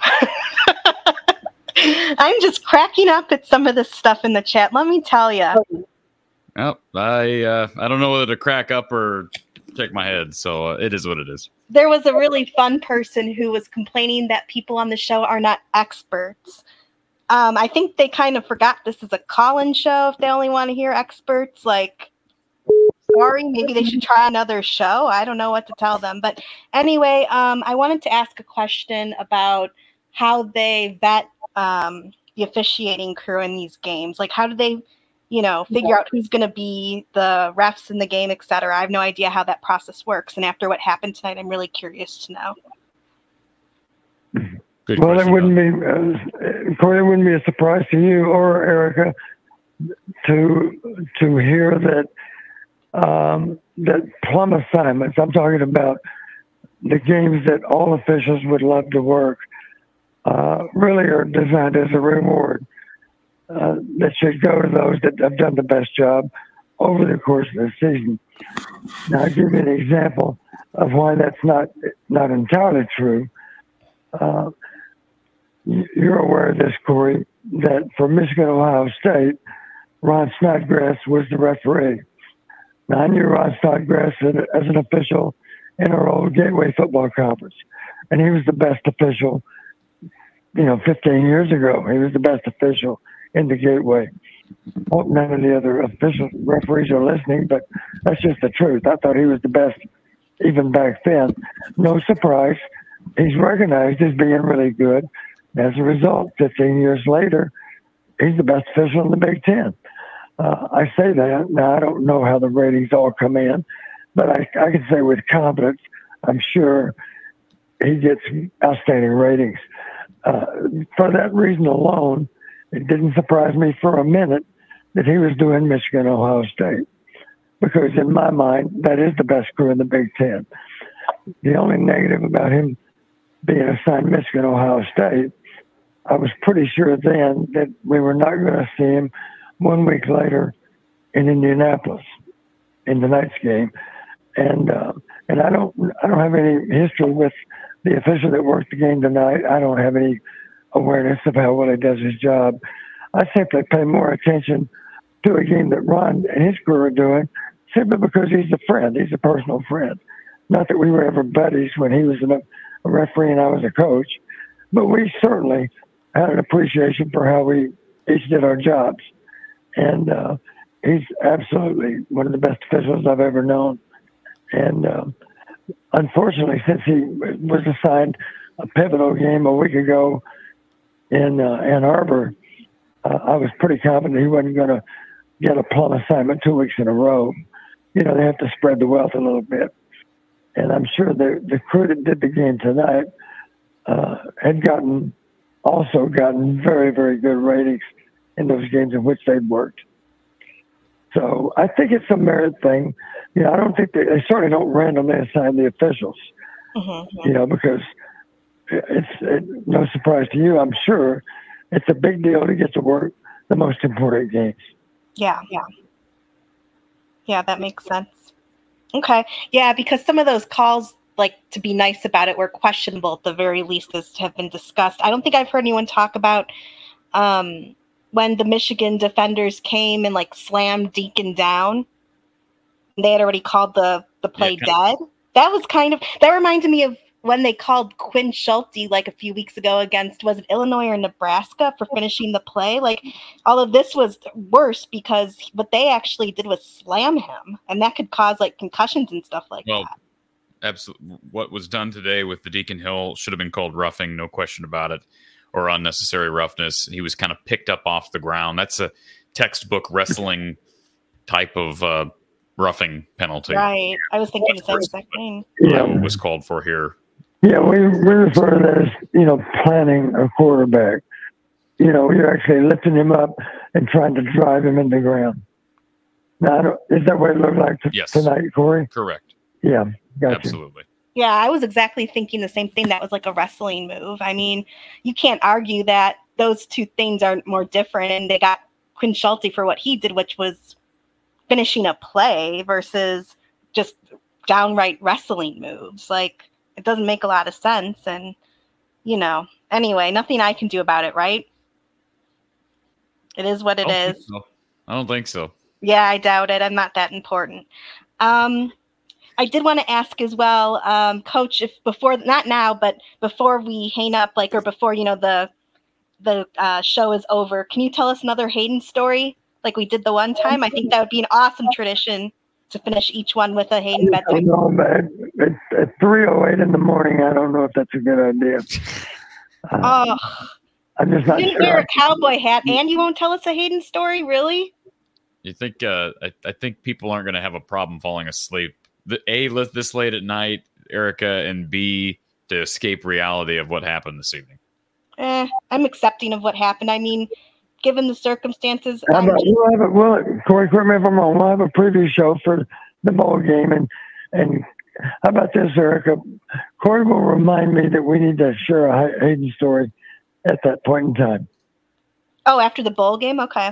That works for me. Even even the preview of the bowl game. Oh, okay. Okay. Alrighty. Maybe Well, one before and one after. How's that? oh, okay. That's fantastic. That sounds great. All right. Well, that's all I've got. Um, just wanted to ask a question about how they choose the refs because I was just curious about that. Thanks for sharing. Appreciate you You calling, bet. It should be a merit system, and the supervisor of officials, I'm sure, is the one that makes the makes well, the ho- hopefully after tonight, you know, the merit of these go down because of these refs because some of these calls were just nuts. And I'm not usually one who will, you know, criticize the refs, but this was just ridiculous. I mean, the better team won, obviously, I'll admit that, but man, you know, those refs did not help the matter. And um, it is what it is, though. And at least our defense played the game we knew they were capable of playing. And Castro, oh my God. He is unreal. He flies around that field like it's unreal. Yeah, Yes, he absolutely. does. he's, he's he's impressive, uh, I hope he comes back. yeah, I think there's a chance. We'll see. Yeah. All right. Well, thank you again and have a good evening. Thank you, Erica. Uh, Beastbot in the chat says, uh, "Can we get someone who played quarterback at a high level on staff? It might help." Uh, boy, that uh, not a bad idea. They've got uh, well, Jon Budmayr played a little bit at Wisconsin, but not really. And um, Kelton Copeland did not play at a quote unquote high level. So, um, yeah, fair point. Let's get to our next caller here, Don. We're we're just about finished here. I know it's getting late. It's getting late for you and I both. Um, is on hold. Connor, welcome to the show. Uh, oh, uh, hey, how, how are you doing? Good, man. How are you? Uh, I'm surprised I'm actually on. You're on, man. Uh, yeah, I mean, I'm, I'm, I've, I've got a lot, a lot of raw feelings about this game. You know, I can point to a lot of officiating calls. I think first of all, on the 84 yard punt, punt return, I think Tori, Tory Taylor got pushed in the back. I think that was pretty clear. And that, you know, I wouldn't make a big deal out of that if they didn't call it on us the next two returns that we could have had positive yardage. You know, and uh because when the guy was breaking down the field, my eyes went back to the original part of the field where the ball came from, and I was fully expecting to see a flag because I thought I saw the same thing. I mean, it was very clear. It was in the middle of the play. It was in the middle of the play. It was very clear. It was Yeah, very clear I to know me. exactly what you're talking about. Yeah, I mean, it was right in the middle of the field. It was right between the hash marks, and I I thought it was obvious, you know, and it was obviously a game changing play, you know, and then you know Well, that combined with if a cover if a if a cover person falls on his chest, I mean, I go back to the Northwestern game at Wrigley Field. It's falling on his on his front side. It's probably because he was pushed. No, it it, it was clear. If if you, I watched the replay three times, I watched the replay three times. He was clearly pushed in the back, you know. And I, I, I remember the Northwestern game when Cooper had a great return that went all the way down to I want to say the 12 at Wrigley Field, you know, and uh, the, there was a similar call, you know, that was barely a touch, but they called it that Yeah. time, and then this time they didn't call it for us. So, and I mean, I really, if you go back and watch the video, it, I think it was clear, you know, and we can complain about the refs all day long. And I don't want to make excuses because our offense didn't do anything all day long. But, you know, you combine that with that and then the, uh, uh, you know, uh, the rough in the passer that wasn't called, and then the the you know the the uh, forward pass that was called a fumble. There were a couple of rough Right. calls, you know, but at the at the same time, yeah, coach, I'll listen to you. No, uh, you- you're right about one thing. There were several calls that had had a huge impact on the game, calls or or non-calls, whatever the case might be. Uh, did they affect the outcome of the game? They didn't necessarily identify the wrong team as the winner, but they certainly affected the score in the game. You know, it would not be hard to imagine that it would have instead of being twenty six nothing, it might have been thirteen nothing. I think I added up to Yeah. 17 points, coach. I mean, I think I added up to 17 points. I mean, it gave them two touchdowns and took away at least a field goal of ours. So, I mean, it's it's tough, you know. And and I'm I'm a I'm a bitter person when it comes to the the Brian Ferentz, Kirk Ferentz situation. I, I'll admit, like, I'm a little bitter. This is one uh, situation where I disagree with my own dad on the situation. Like, you know, my dad loves Kirk Ferentz. I love Kirk Ferentz. Like, I, I, you know, I grew up going to games in the early 2000s, watching, you know, some great football that was there. But I, I really, I just feel like he's been taking credit for Phil Parker's, uh, Phil Parker's excellence in these days. And I mean, Phil Parker has been so good at his job. He's he's delivered such a such a great defense for us. And you know, you know, you you look at Kirk Ferentz. He's supposed to be this great offensive line coach. You know, where's our running game been? Where's our offensive line been? Like, you know, we're we're we're getting strip sacked left, right, and middle all the time. You know, I don't see our run game going. You know, I, I, I know. You know, I've you know, I was I live in Illinois. I live in Chicago.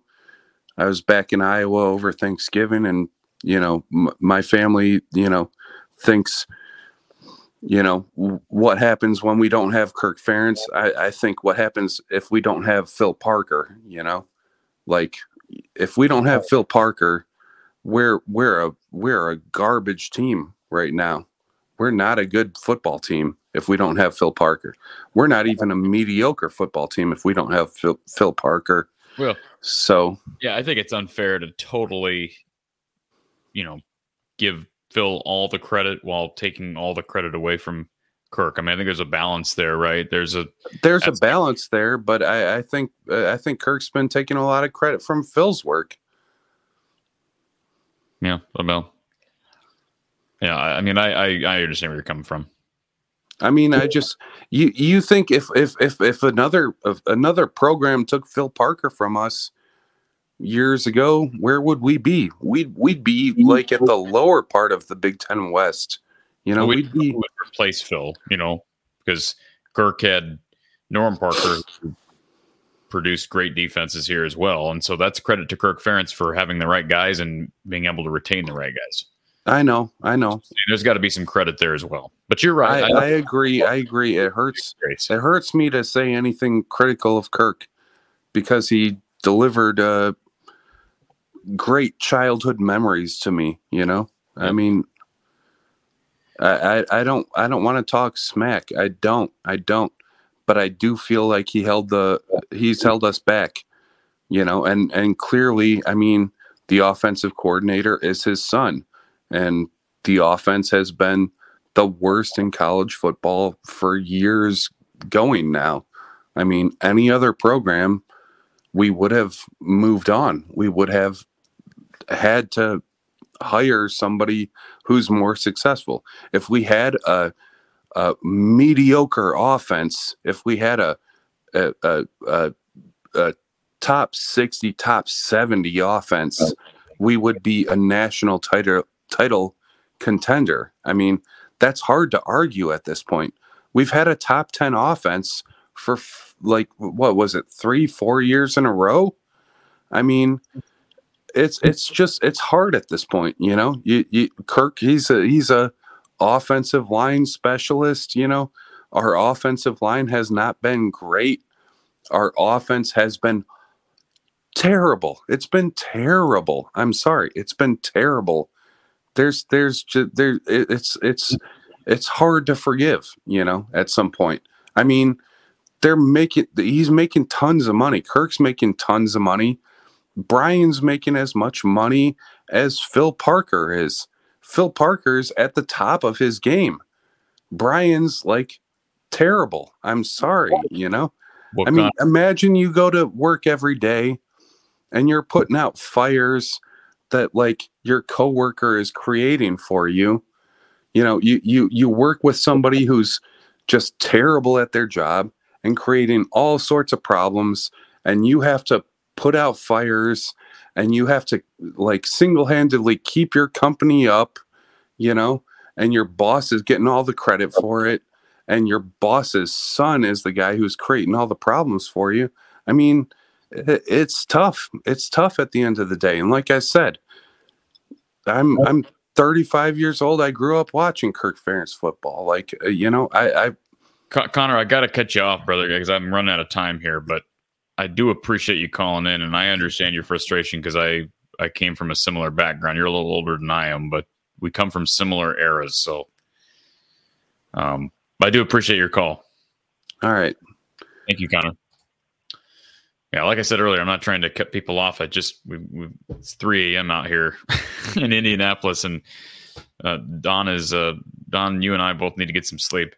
Um, Cameron in the, with the super chat, he says, "I think that comment from Castro is uncalled for. Defense gave up too many points, couldn't keep Brian Ferentz within striking distance. Phil needs to step up. Uh, there definitely some sarcasm there, some satire. Thank you for the super chat, Cameron. And uh, Don says." Coach, when I played, it was go until the whistle and stop when it gets blown. If you didn't, you got flagged. I said the same thing up at the press box, Coach. Um, that's why you play should end when the whistle's blown, and if you're there's any doubt, don't blow the whistle. Quite simple. Right. Um, Lonnie Right. says, uh, "Super chat, hire the OC, uh, the new OC. Let Brian move on after the transition." Yeah, I can I can see that line of thinking as well.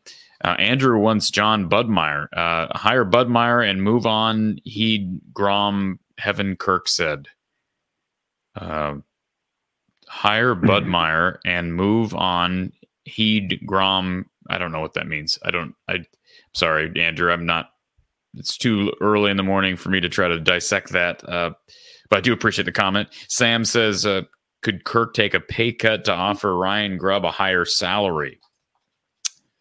Well, and if we wanted to talk theoreticals, sure, he could amend his contract, but uh, I don't think that's going to happen. Uh, Aaron says you can't execute your bread and butter plays, but you expect the offense to pull off some special wrinkle. We struggle with screenplays. Don, can you please dispel the narrative and the notion that just because Iowa struggles with the simple plays, that means you cannot or shouldn't try anything innovative? Yeah, I can dispel that notion because here's the truth. You've heard me say it before. The good thing about having a diverse offense, if they don't, if they see a play in a game that they've never seen before, there's a certain element of surprise that goes with that play, right? There's no recognition that that's what was going to happen.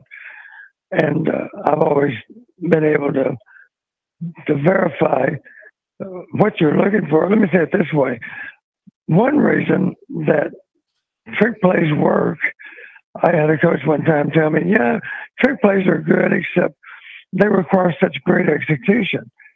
And I'm sitting there thinking, "No, they don't. They don't require great execution. They require good execution.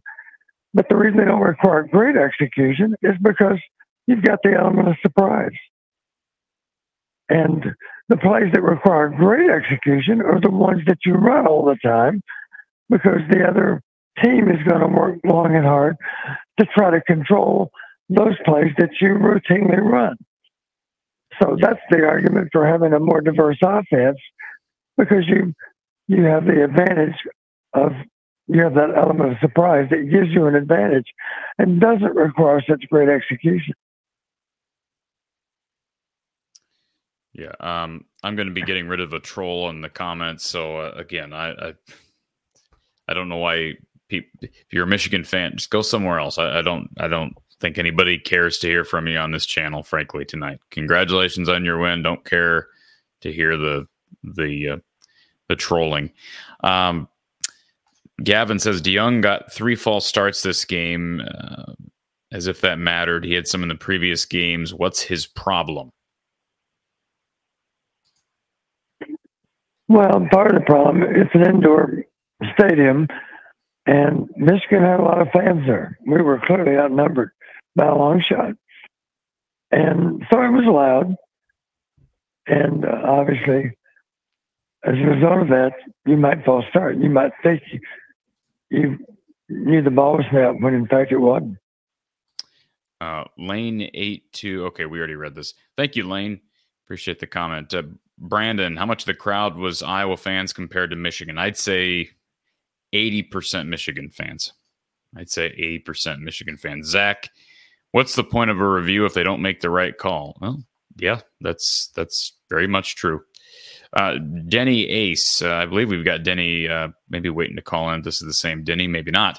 But Denny Ace says, in your opinion, what's the problem? Is it Kirk Brian? Is it the offensive line, quarterback? Even if we get a new OC, is Kirk going to override the new OC in play calling? Can't figure it out. Well, I've said several times, Denny, and I think Coach Patterson, you'd agree with me that uh, there are a number of problems to fix. It's not just one issue, right. and you know, um, it's whoever the OC is, and the head coach certainly is Kirk Ferentz. That's the, those guys are going to be in charge of fixing the problem, and we've been saying that for several years. But now with the new OC, you hope it it gets fixed. Um, Lane VDM, where do I send money to keep Coop in Iowa City? Well, how about this, uh, Lane VDM? Um, give us a, a, well, we give RTI Threads a shout out. He's got uh, Cooper DeJean's got his apparel line over at RTI Threads. Visit cd3lacesup.com and you can check out the apparel and merch lines for Aaron Graves, Carson Shire, Aiden Hall, Zach Lutmer, all at rtithreads.com. You never know, folks, if uh, these kids get an idea that, hey, I've got an NIL future that I can rely on here and uh, savor one more year in college, one more year at Iowa. Maybe they'll stick around. Can't guarantee that, but certainly check it out. Cooper DeJean apparel at cd3lacesup.com. And uh, by the way, the Jim Thorpe Award, and see, he's up for another award. Some announcements coming Monday. So hopefully the injury does not affect that.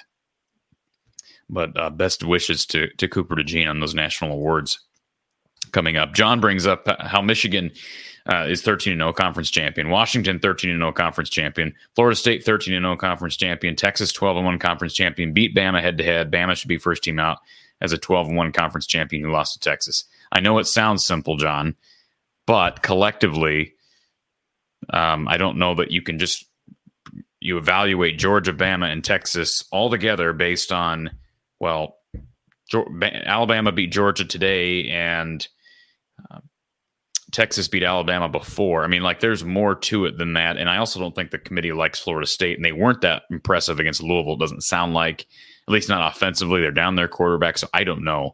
You're probably right, though. It's probably going to be Texas, but I have a hard time seeing the SEC get uh, getting left out. Cameron says, uh, "Am I crazy if I think Iowa is going to be back here again next year? Ohio State and Washington are the only hard games. I think you are crazy if you think that. Um, not in reality. I don't think you're crazy, but." I, I, don't see that happening next year. You never know, but uh, I would seriously doubt it, especially without divisions. JW, is there something wrong with getting an athletic quarterback? Well, they have one. His name is Marco Lainez.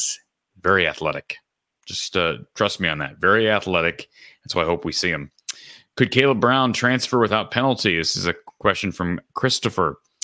Uh, I don't believe so. I, I, believe he'd have to sit out a year because he transferred in from Ohio State, unless he got a waiver for some reason. Um, Lisa, I think you're right. Lisa in the chat. Um, thank you for being here, Lisa. Appreciate uh, your support and everybody's support. And uh, boy, it's been a long day. Don, let's end this thing. Um, one final shout out to um, our guy, Tory Taylor. Man, he's been so important to this team over the last four years. Uh, two, uh, seven punts today, 353 yards, an average of over 50 yards per punt. And credit to Addison Ostrenga, Sebastian Castro, Dre Higgins. All those guys were really good. Tory Taylor is our RTI Threads player of the game.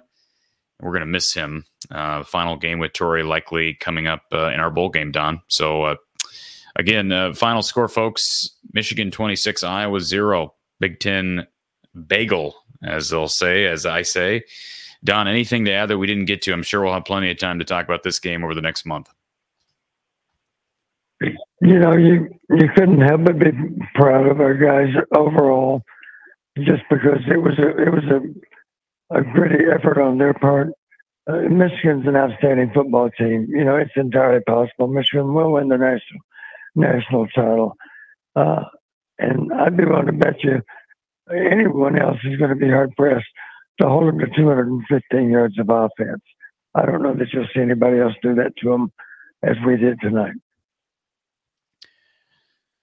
Coach Patterson, always appreciate um, always appreciate you being here, and um, even given the circumstances, I'm glad uh, you were able to make it to the game safe travels back home. For everybody watching, if you're interested in sponsorship or any other inquiries, reach out to me from the eye of the storm at outlook.com. From the eye of the storm at outlook.com. Don will uh, we'll keep we'll keep uh, the faith, and uh, I'm not going anywhere. We got basketball ahead, and I know you're you're going to be very invested in women's basketball. I know you got season tickets, so safe travels back home, Don, and we'll talk to you when you get when you uh, get back to Iowa City. That sounds good, Cory. Take care. Right, folks. For Coach Don Patterson and Cory Braddock from the Hawkeye of the Storm, have a great night. Safe travels if you're heading back to the Hawkeye State.